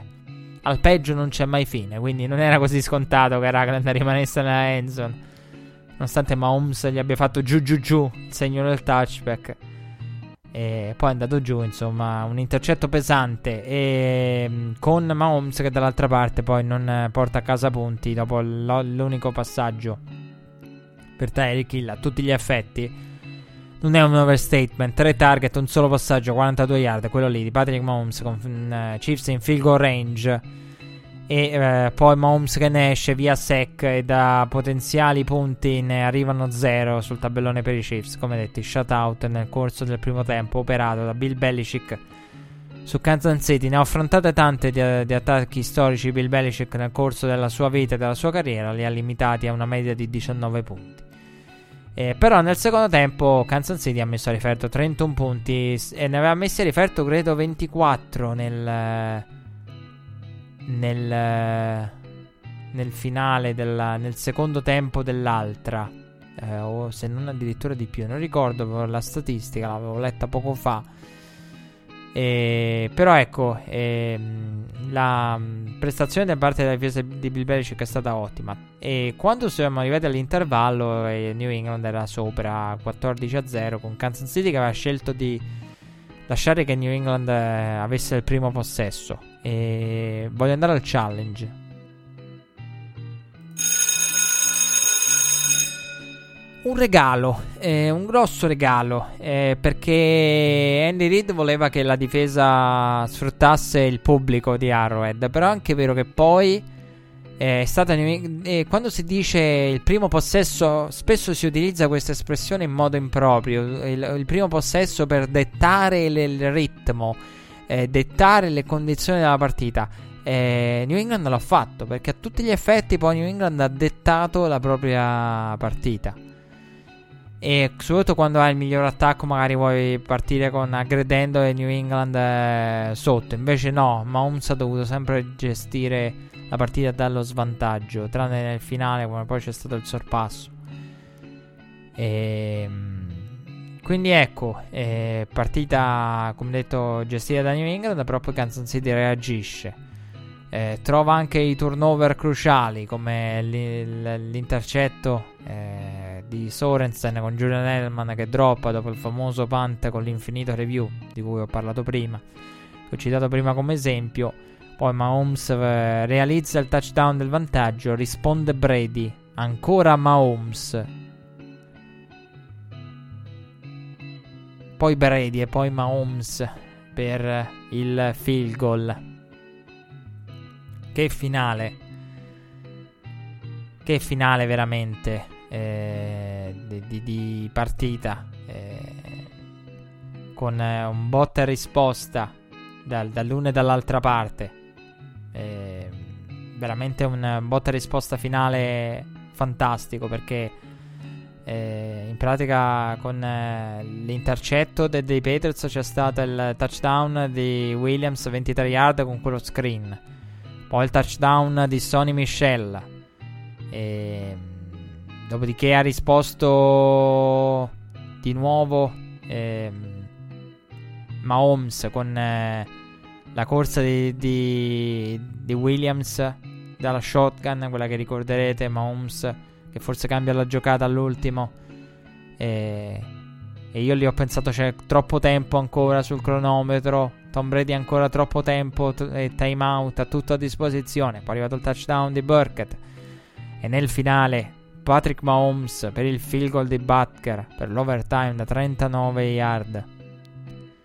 E poi eh, il touchdown dei Patriots, 4,52 minuti di drive, 13 giocate, 75 yard. Burkett per il walk-off eh, all'overtime senza possibilità di risposta per i Chiefs. E che dire, eh, un botta risposta fantastico nel finale. Bill Belichick ha fatto benissimo a livello difensivo all'inizio. Però poi troppo talento da parte di Kansas City. Ecco perché io avevo. Avevo. Eh, pronosticato i Chiefs proprio perché il talento offensivo sarebbe uscito. E, però New England ha saputo dettare la partita e lasciare che poi molti possessi decisivi siano stati quello che i tifosi dei Chiefs non avrebbero voluto. Brady contro la difesa dei Chiefs. Eh, ottimo lavoro per carità, eh, però eh, in casa e tutto quanto nell'ultima partita però difficile, sarebbe stato difficile contenere Brady. Eh, la partita era praticamente una partita dall'esito molto probabile, se devo essere onesto, eh, a seconda dello scarto. Cioè, se Kansas City parte bene, crea vantaggio, Kansas City la porta a casa. E se i Patriots arrivano punto a punto, non c'è modo di battere Tom Brady. E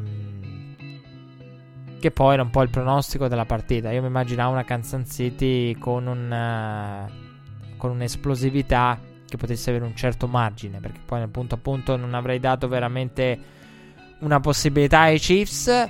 Soprattutto perché tutte le grandi partite, il prime time di Patrick Mahomes, ora abbiamo visto Mahomes fare cose pazzesche con quel uh, field goal quasi insperato per l'overtime. Cose pazzesche da parte di Mahomes ieri, però Mahomes nelle precedenti partite più importanti, prime time, non aveva fatto bene. Poi c'era la, la partita contro i Colts, non, rie- non, non, riesco a criticare Mahomes per quella, anche se ho sentito tante critiche a Mahomes. Eh, perché ha sbagliato qualche passaggio qua e là, eh, forse anche troppi. Però ecco, andare a criticare una partita in cui, come quella dei, Col- dei Chiefs contro i Colts, in cui non è gli avversari non sono mai stati in partita, non c'è stata mai partita. Insomma, è sbagliato due passaggi, sì, però la partita è stata sempre in controllo. Un po' come Philip Rivers contro i Ravens. Io l'ho detto una settimana fa. Se vogliamo fare il discorso di nuovo, lo possiamo fare. De, de, de. Philip Rivers che male contro i Patriots. Che nella prima field goal, field goal, field goal, poche yard lanciate contro i Ravens. Però lì aveva portato una vittoria e, i Chargers avevano avuto margine, anche se poi avevano rischiato nel finale. E dall'altra parte invece i Chiefs avevano controllato completamente contro i Colts. E quindi che dire eh, di questa partita? E, ehm, Nono Super Bowl. Record. Storia ancora una volta per, eh, per i Patriots. E nono Super Bowl per Tom Brady, Bill Belichick, terzo consecutivo. È assurdo che New, quello che New England è riuscito a fare negli ultimi anni, da diciamo l'anno di Seattle in poi, è superiore a quello che New England è riuscito a fare ad inizio dinastia. E chi l'avrebbe mai detto ad inizio degli anni 2010 che la seconda parte della dinastia di New England sarebbe stata ancora più produttiva di quella del, dell'inizio con il giovane Brady. Che il Brady prossimo 39enne, 40enne, 41enne avrebbe fatto di più del Brady ventenne. Chi l'avrebbe mai detto? Io però voglio andare al, al challenge.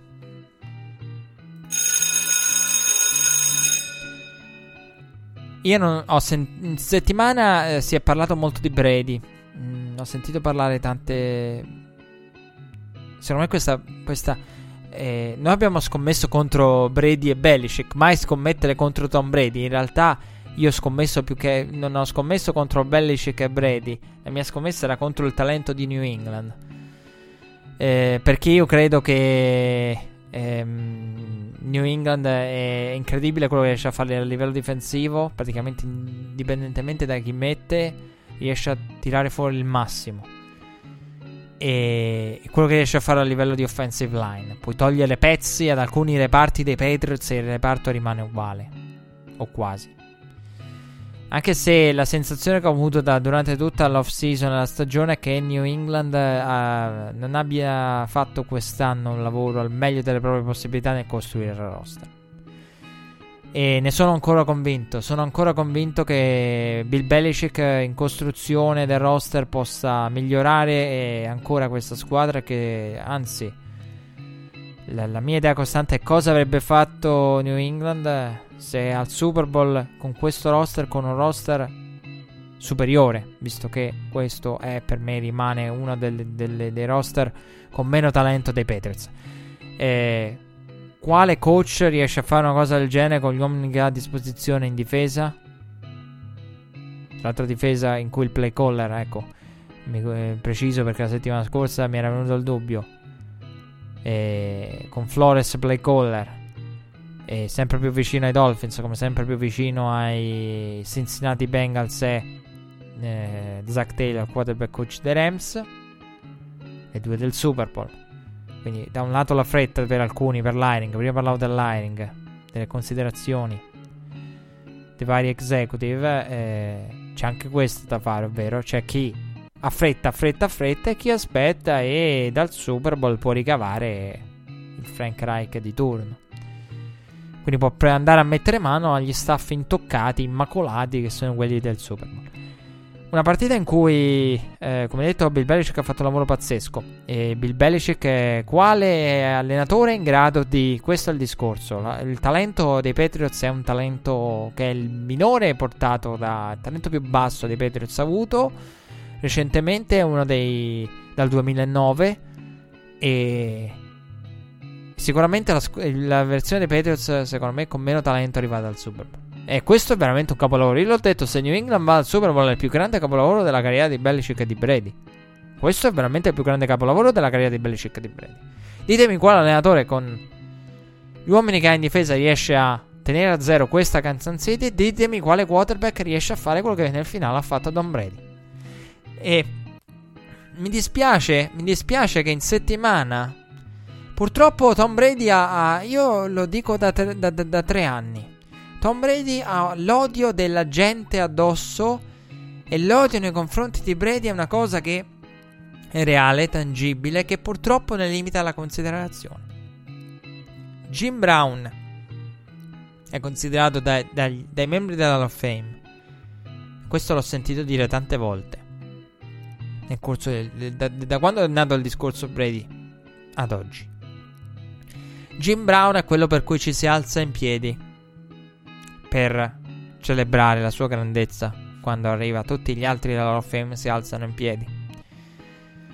E poi vabbè ci sono tanti altri giocatori, Jerry Rice, Lawrence Taylor, eh, volendo anche. Lawrence Taylor che ha cambiato il gioco come nessun altro lo ha cambiato, ha cambiato due posizioni. La sua e il left tackle è diventato importante a causa sua. Però ecco, ehm, ci sono tanti giocatori di cui si può parlare. E... Ehm, perché Kraft in settimana il discorso è tornato perché Kraft ha detto Brady non è solo il più grande quarterback, è il più grande giocatore di tutti i tempi della storia del football. E io continuo a pensare che se si parla di, di determinati giocatori, di Lawrence Taylor, di Jim Brown, di Jerry Rice, di altri ruoli, è perché fondamentalmente eh, non si vuole ammettere che un... Uh, che Brady è, la, Brady è l'antieroe. Io, io, lo dico da tre anni: Brady è l'antieroe.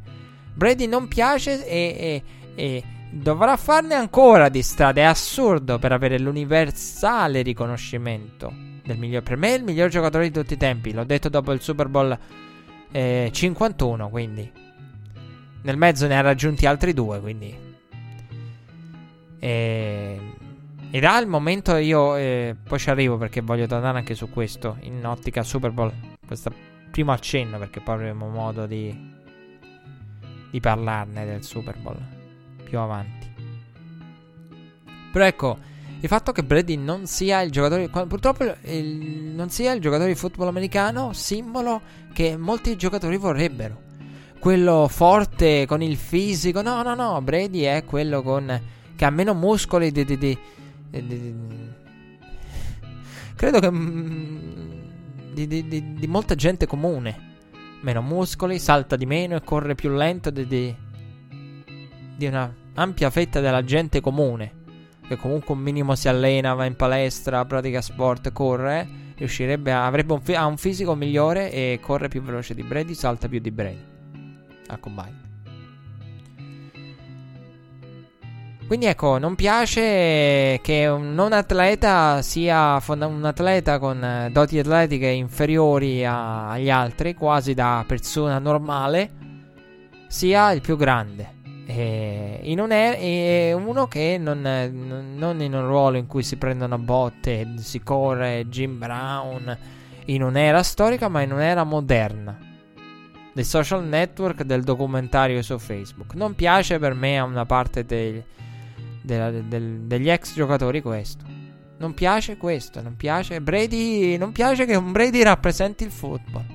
Perché Brady è l'anti è, è l'anti-atleta, l'antifisico, l'antitutto.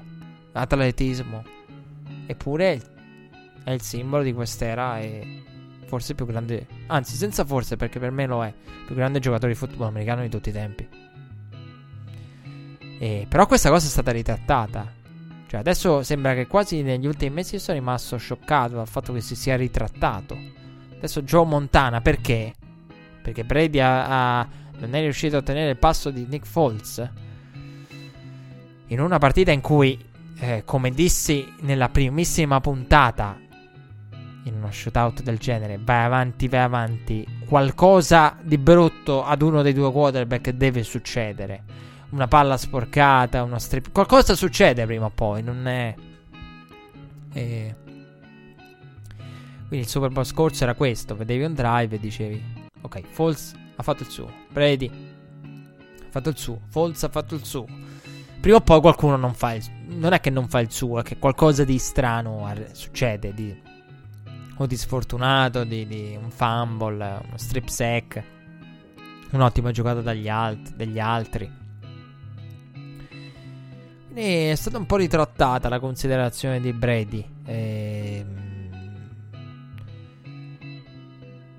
Io trovo assurdo che ancora si parli di, di, di, di Brady come forse, forse il miglior, come forse il miglior quarterback. Sul miglior giocatore se ne può discutere. Poi voglio dire una cosa. Dan Marino, Joe Montana, le varie ere. E quando si va ad analizzare, questa è una cosa che bisogna eh, ogni anno quando c'è il draft uno si fissa in testa. Che si dice tanto il... Um, non bisogna... Brady Eh, però Joe Montana e Dan Marino facevano determinate cose in un'era in cui prendevano certe botte. Vero? Dan Marino è uno che prendeva certe botte per passarla, altro che. Però, e questo perché dico il draft? Perché il draft vale una regola. Mai tenere contro, riprendere contro un giocatore una cosa di cui non ha il controllo. Qual è la quale responsabilità Brady nella, nella sua era? Challenge. Brady non è in alcun modo responsabile dell'era in cui gioca. Quindi, Brady prende meno colpi degli altri. Bene, ma è un elogio a Dan Marino, a, a Joe Montana e a tutti i predecessori della posizione non che quel football era un football più fisico. Ma non è una colpa di Brady. Cioè, nel senso, rendiamo merito a quelli prima. Ma non facciamo una colpa, ah, Brady è protetto. No, gli altri prendevano le botte. Bene per, bene per loro. Brady che può fare? Non è, cioè, non è responsabile dell'era in cui gioca. Non possiamo. Non si può prendere l'era in cui gioca Brady come un fattore contro Brady. Al massimo prendiamo un favore l'era in cui giocavano Montana e Marino a favore di Montana e Marino. Ma io non riesco a capire il contrario. Cioè, Brady come mm, neutralizzato e ridimensionato dalla sua era. No. Ingigantiamo gli altri. Rendiamo ancora più merito ai Montana e Marino per l'era in cui erano e per i, le botte che hanno preso. Però non, non togliamo a Brady. Eh, non andiamo a detrarre meriti da Brady per un qualcosa di cui Brady non è responsabile. Lo stesso discorso che si fa con l'altezza al draft. Mai. Eh, Ah, no, l'altezza, il sistema. Più che l'altezza. Che poi l'altezza purtroppo in un modo o nell'altro nella considerazione draft ci finisce e ci deve finire.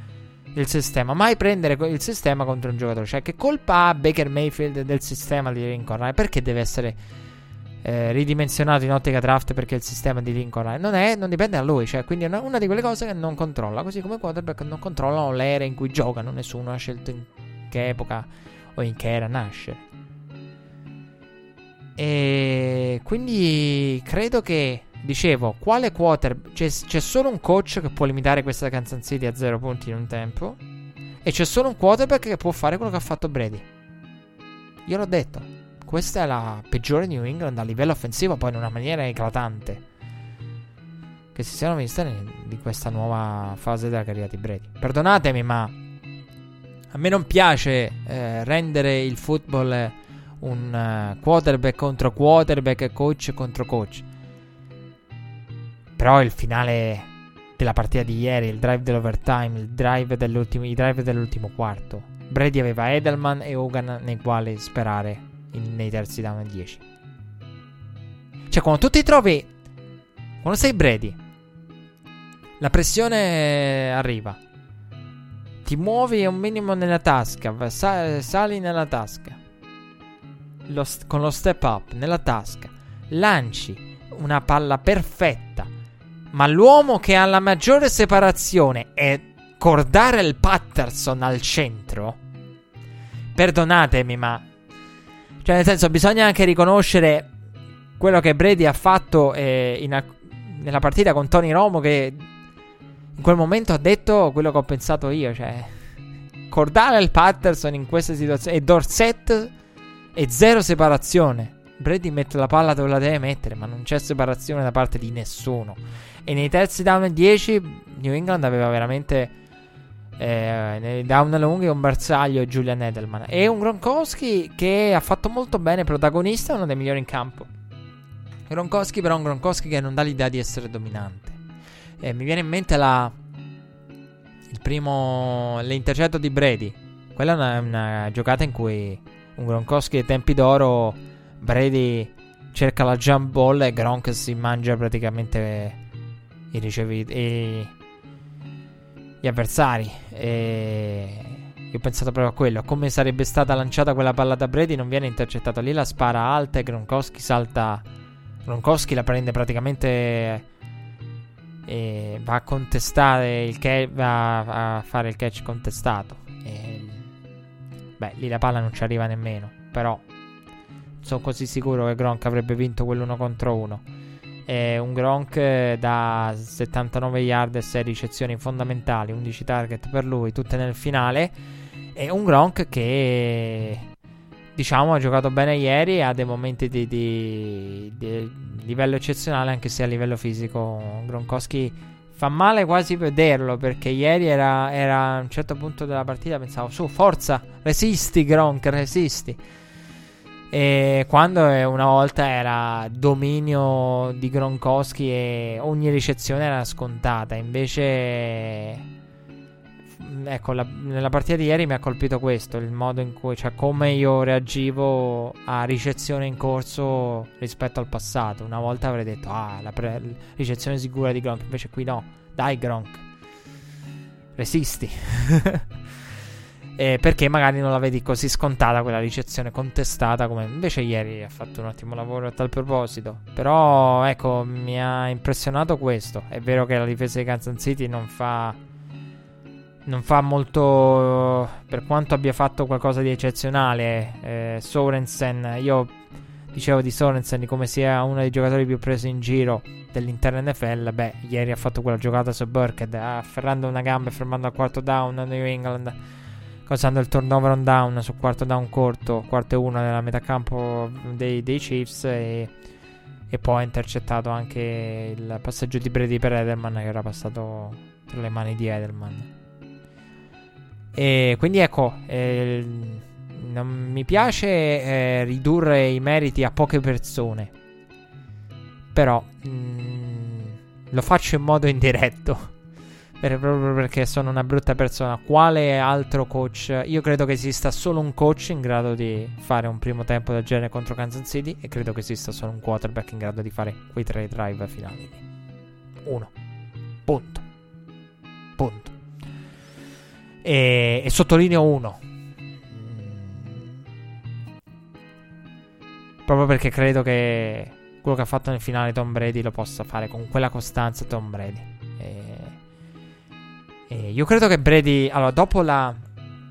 Dopo la. la tra l'altro, Brady che, che, per la prima volta si trova nella veste di underdog ed è giusto, anche secondo me fa anche bene essere proprio quello che era il talento dei Patriots, non perché non voglia togliere merito ai Patriots o riconoscere la grandezza, togliere la grandezza ai Patriots, ma perché insomma, come per me erano underdog allo scorso Super Bowl, io l'ho detto, i miei favoriti erano gli Eagles, anzi eh, New England avrebbe fatto l'impresa da sfavorita, secondo me, contro quegli Eagles lì. Quindi ho una visione di chi fossero gli underdog l'anno scorso diversa. E, e ehm, quindi una, una, New England che è giusto anche ogni tanto fa bene trovarsi dall'altra parte.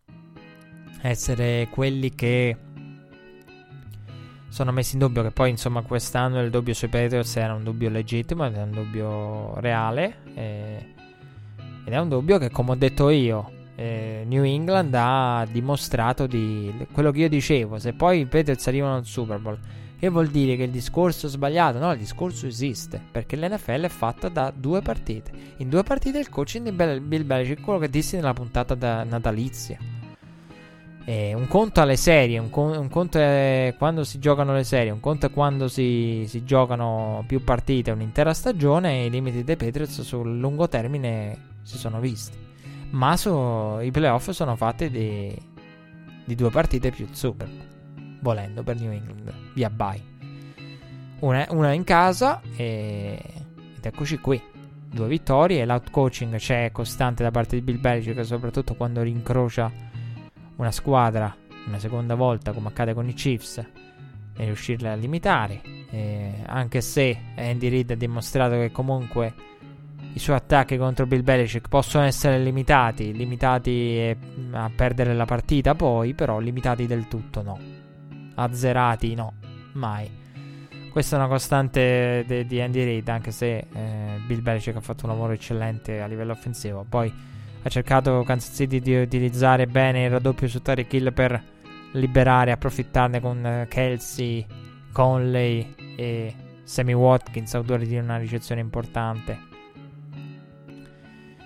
Diciamo, Sammy Watkins è una delle grandi delusioni dei Chiefs. Eh, sì, volendo si potrebbe dire che la firma di Williams è stata ottima, però io ho visto dei limiti grossi da parte di Damian Williams, devo, devo, essere sincero. Io l'ho detto, e l'ho detto da quello che penso di Kansas City Chiefs rimane. Il running game base è continuato a esistere, però mancano le esplosioni, cioè la paura. Adesso la prende e la porta nella end avversaria, che Carimant eh, portava, si portava dietro non, non c'è stata più. Quindi um, Carimanta avrebbe fatto più che comodo per quelle esplosioni, oltre che il running game tradizionale, che secondo me poi alla fine non sono riusciti a coprire bene. E perlomeno per il finale di stagione, il running game tradizionale, e manca l'esplosione. E poi sicuramente un Sammy Watkins pagato tanto e che ha prodotto molto molto poco. È stato un per, per i Kansas City Chiefs perché eh, ci si aspettava di più perché è stato pagato tanto e perché era un ricevitore che se, se gioca a buon livello, se avesse giocato a buon livello come l'abbiamo visto fare in alcuni frangenti di carriera, eh, purtroppo per lui relativamente pochi, avrebbe fatto grandi cose secondo me. Sarebbe stata un'aggiunta, un, un uomo importante. Eh, Invece no, non ha prodotto, poi vabbè ci sono stati problemi fisici e via discorrendo. Quindi, ehm, dicevo su, sui Patriots, eh, io credo che veramente un coach e un quarterback possano fare una preparazione a partita del genere e quel finale lì. Due persone solamente, un solo coach, un solo quarterback possono fare una cosa del genere. E poi vabbè, Kansas City non ha avuto palla alla fine, lo sappiamo, all'overtime con Patrick Mahomes e credo che sia arrivato il momento di, di discutere di questo. Eh, io l'ho fatto anche dopo il Super Bowl 51 e ne parleremo durante l'off season. Avevo proposto, avevo citato ai tempi tutte le proposte, anche quelle più assurde. Mi ricordo ce n'era una di un gruppo di ragazzi di un'università che hanno effettuato una ricerca e che hanno valutato che il vantaggio o meno del coin toss, se esiste o non esiste, ed erano arrivati alla conclusione che la cosa buona era una squadra riceve e va per prima, l'altra sceglie le regole. Cioè della serie facciamo un drive a testa dalla linea delle 1 e tutti che partono dalla linea delle 1. Quindi l'idea che ci sia un range all'interno del campo dal quale usare diciamo il format collegiale con una delle due squadre che va prima e l'altra che sceglie eh, la distanza da coprire alterna- alternatamente. E purtroppo, ecco, in questo, più che altro eh, il, cosa è cambiato? Nel senso che io ho parlato ai tempi di come non sia così facile. Eh, perché eh, di come l'alternanza eh, esista, eh, avevo fatto l'esempio del baseball del baseball eh, mi ricordo di averlo fatto. Eh, esempio del baseball e degli inning, degli extra inning. E avevo che è come se nel baseball eh, la squadra nella parte che attacca nella parte alta del decimo vi, la vinca eh, via sudden death. E sarebbe inconcepibile per il baseball, no? Io l'avevo fatto proprio eh, due anni fa questo esempio, me lo ricordo bene. E invece cioè, senza possibilità di rispondere al, per l'altra. Cioè, in NFL è quello che più o meno succede. Però. Eh, quindi, se nel baseball uno dice la squadra in trasferta, che ovviamente essendo in trasferta attacca per prima, nella parte alta del decimo, eh, che so, home run finisce la partita senza possibilità di risposta. Sarebbe blasfemo. E invece nel football esiste una cosa del genere. Poi avevo fatto anche l'esempio dei, dei scenari da valutare. Perché? Primo drive eh, dell'overtime intercetto la difesa avversaria intercetta. Vuol dire eh vabbè però è finita qui perché entrambe le squadre alla fine hanno avuto sì però anche l'altra difesa in realtà allora meriterebbe un'opportunità di generare un turnover. Ma come si fa? Io ho fatto proprio specificato se fosse fatto l'alternanza con anche, an- valida anche per le difese, cosa succederebbe? Farebbero tutti nil, 4 nil e beh, perché l'altra squadra aveva bisogno di un turnover difensivo, 4-0 a fine della partita. Quindi ecco, non, ries- non, riusciresti comunque a replicare l'alternanza de- della-, della difesa. Lo potresti fare solo a livello offensivo. Questo va precisato in modo chiaro. E, um, oppure potrebbero fare 3 nil in punt se è vietato i 4 nil. E, quindi ecco, la situazione è quella. Non potresti replicare l'alternanza difensiva, potresti farlo a livello offensivo, valutare di farlo magari come accade a livello collegiale. E, magari una cosa tipo quella collegiale. Anche se il college abbiamo visto overtime folli. Anche in questa stagione overtime folli. Eh, perché ovviamente quando si va all'infinito si vedono cose folli. Però è sicuramente più giusto che vedere quello che abbiamo visto con Patrick Mahomes senza possibilità di risposta. Cosa avrebbe fatto Mahomes non lo sapremo mai. Forse se il coin toss l'avessero vinto, vinto i Kansas City Chiefs l'avrebbero portato a casa. Io ho detto se la vincono eh, i Chiefs forse la portano a casa, se la vincono New England sicuramente la porta a casa. Però ecco, la, al momento del, del testa o croce era quella la, la situazione e le probabilità. Quindi un coin toss decisivo. Che è lo stesso motivo per cui, diciamo, nel dopo che non va considerato eh, che non sarebbe dovuto esistere per certi versi dei sensi, senza hanno avuto un grosso vantaggio che è quello del, del coin toss vinto. Però se eh, il Super Bowl 51 eh, veniva da un finale in cui c'era stata una run continua da parte dei Patriots, quindi la sensazione del se, poi vabbè, con i se non, non si ha un dato chiaro, però la sensazione era se Matt Ryan, eh, se i Falcons hanno palla, eh, non è così semplice per i Falcons andare a segnare un touchdown, magari New England perché venivano dalla striscia di punti consecutivi dai punti consecutivi dei, dei Patriots. E dal famoso 28 a 3 eh, quindi c'era stata quella striscia di 25 punti per pareggiare più vantaggio poi nel, nell'overtime. E quindi no, magari pensa non, Matt Ryan avrebbe faticato tanto però in una partita come questa, dove Mahomes ha mosso palla con eh, 30 secondi o quelli che erano, e trovato un field goal, eh, dopo aver segnato due touchdown nei precedenti possessi, Brady ha fatto altrettanto touchdown e possessi con eh, 7 punti, ti viene l'idea, il dubbio, il coin, la decide il coin toss e con buona probabilità lo decide visto quello che è l'andazzo, visto che praticamente gli ultimi 4-5 possessi combinati, anzi lo voglio proprio vedere foglio statistico alla mano per capirci quanti do, dove dobbiamo salire per trovare l'ultimo punt. E vabbè escludendo l'overtime field goal dei Chiefs touchdown touchdown touchdown touchdown sono 3-4 possessi per la precisione 4 possessi da dopo l'intercetto di, di Brady per Edelman, eh, touchdown eh, di Williams, Michelle, Williams, Burkett, field goal. Quindi sono 4 touchdown e un field goal. 5 possessi di fila che hanno portato a punti, di cui l'ultimo ha portato a 3 punti perché è finito il tempo. E, quindi l'idea che il coin toss la decida è un'idea reale. Quindi si parla. Sono due partite che faranno discutere tanto. La, ecco, la, come mi piace inquadrare questo, questo Championship Round. E, mi piace inquadrarlo come un Championship Round in cui abbiamo visto due dei. Il Championship Round più bello di sempre, due overtime, storico. Però abbiamo visto anche. È anche il Championship Round al quale un giorno ci rifaremo e diremo: Ah, perché eh, il review applicato anche alle penalità è arrivato dalla famosa partita del 2019 del Championship dell'NFC quando ci fu eh, l'interferenza per i Saints non vista e non sanzionata con la flag.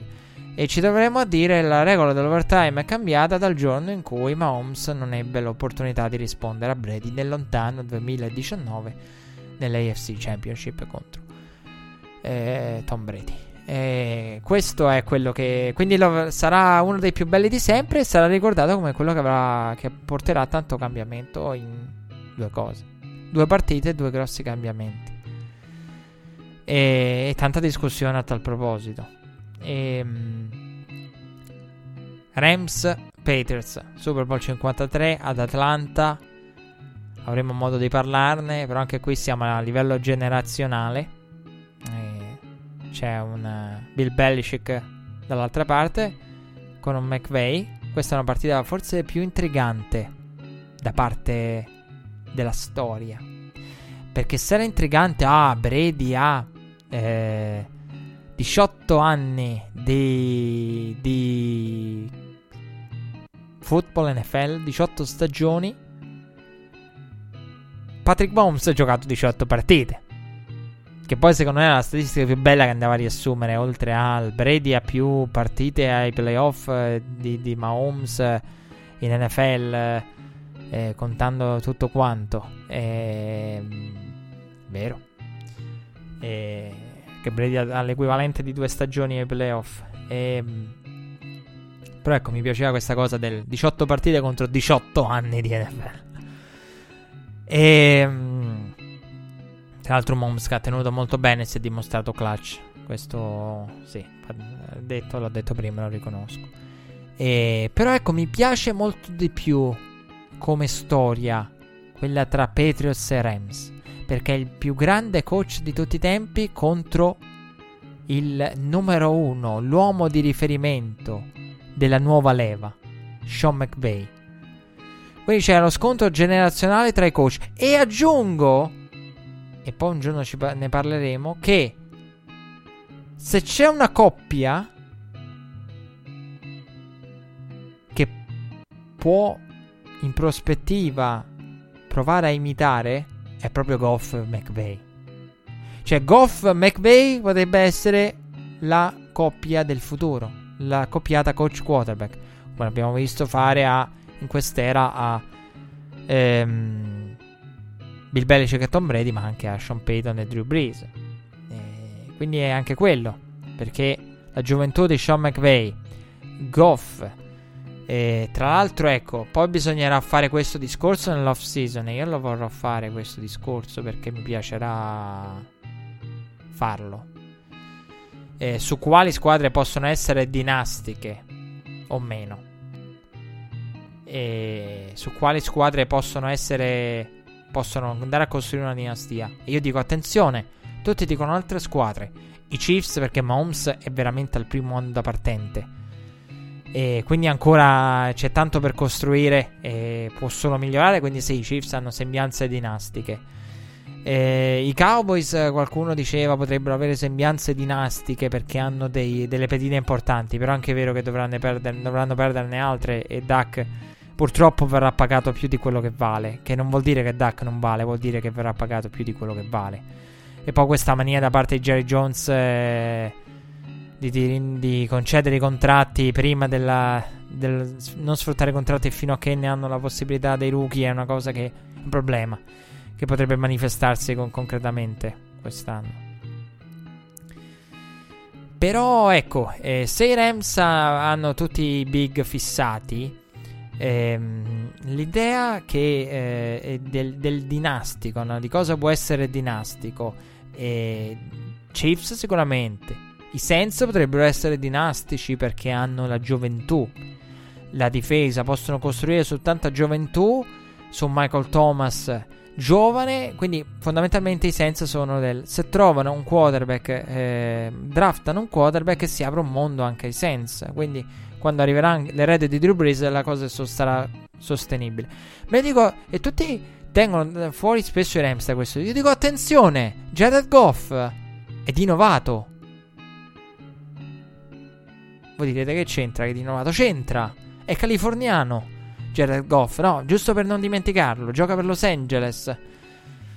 E viene da Cal. No, no, no, perché è un dettaglio importante. Quindi se c'è una persona, voi direte che cosa dove vuoi arrivare con questo. Se c'è una persona e, e gioca per Sean McVay, se c'è una persona che potrebbe essere il Brady del domani, ma non il Brady come grandezza, per carità, no.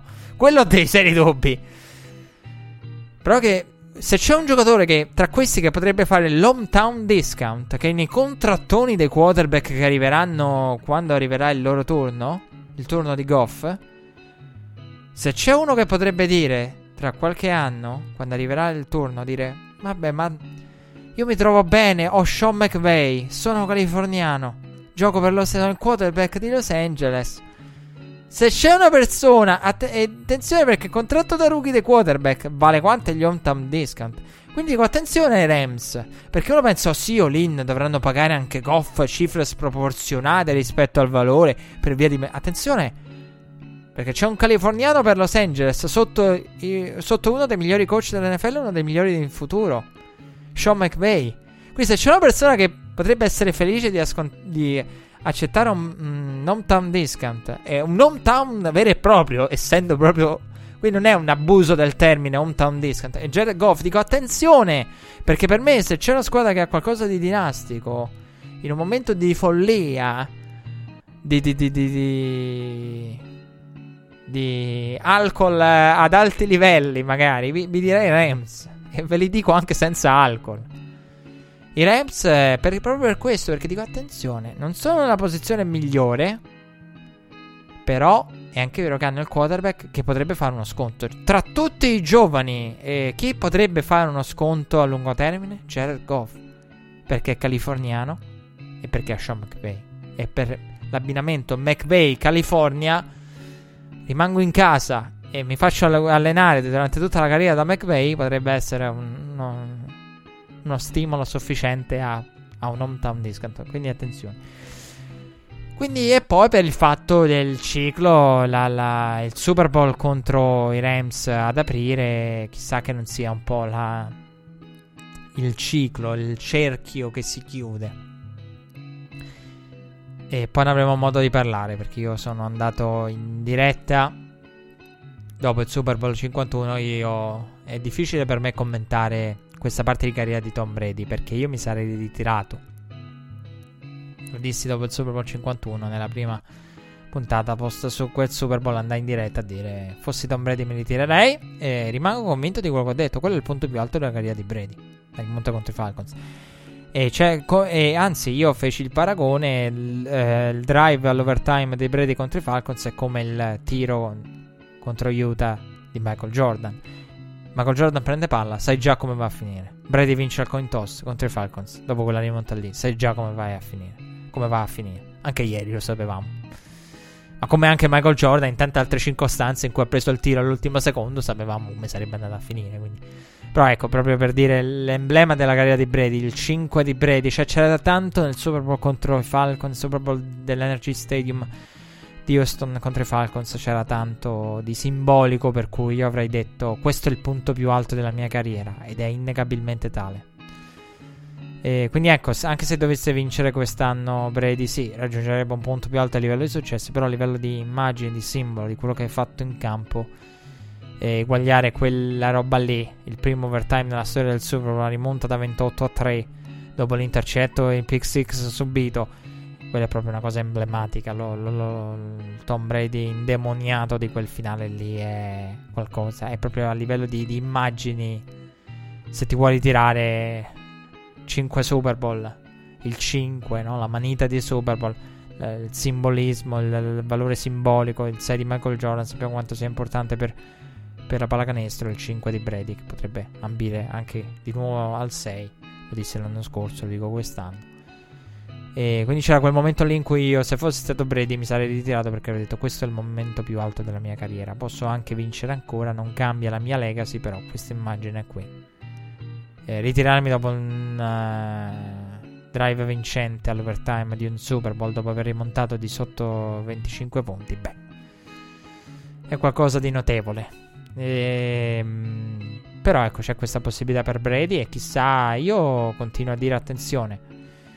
Eh, io dissi ai tempi, Tom, hai perso una grande opportunità per ritirarti. E pensaci, Tom, nel caso in cui dovessi vincere contro i Rams. Lo stesso che. La stessa cosa che ho detto un anno fa contro gli Eagles. E.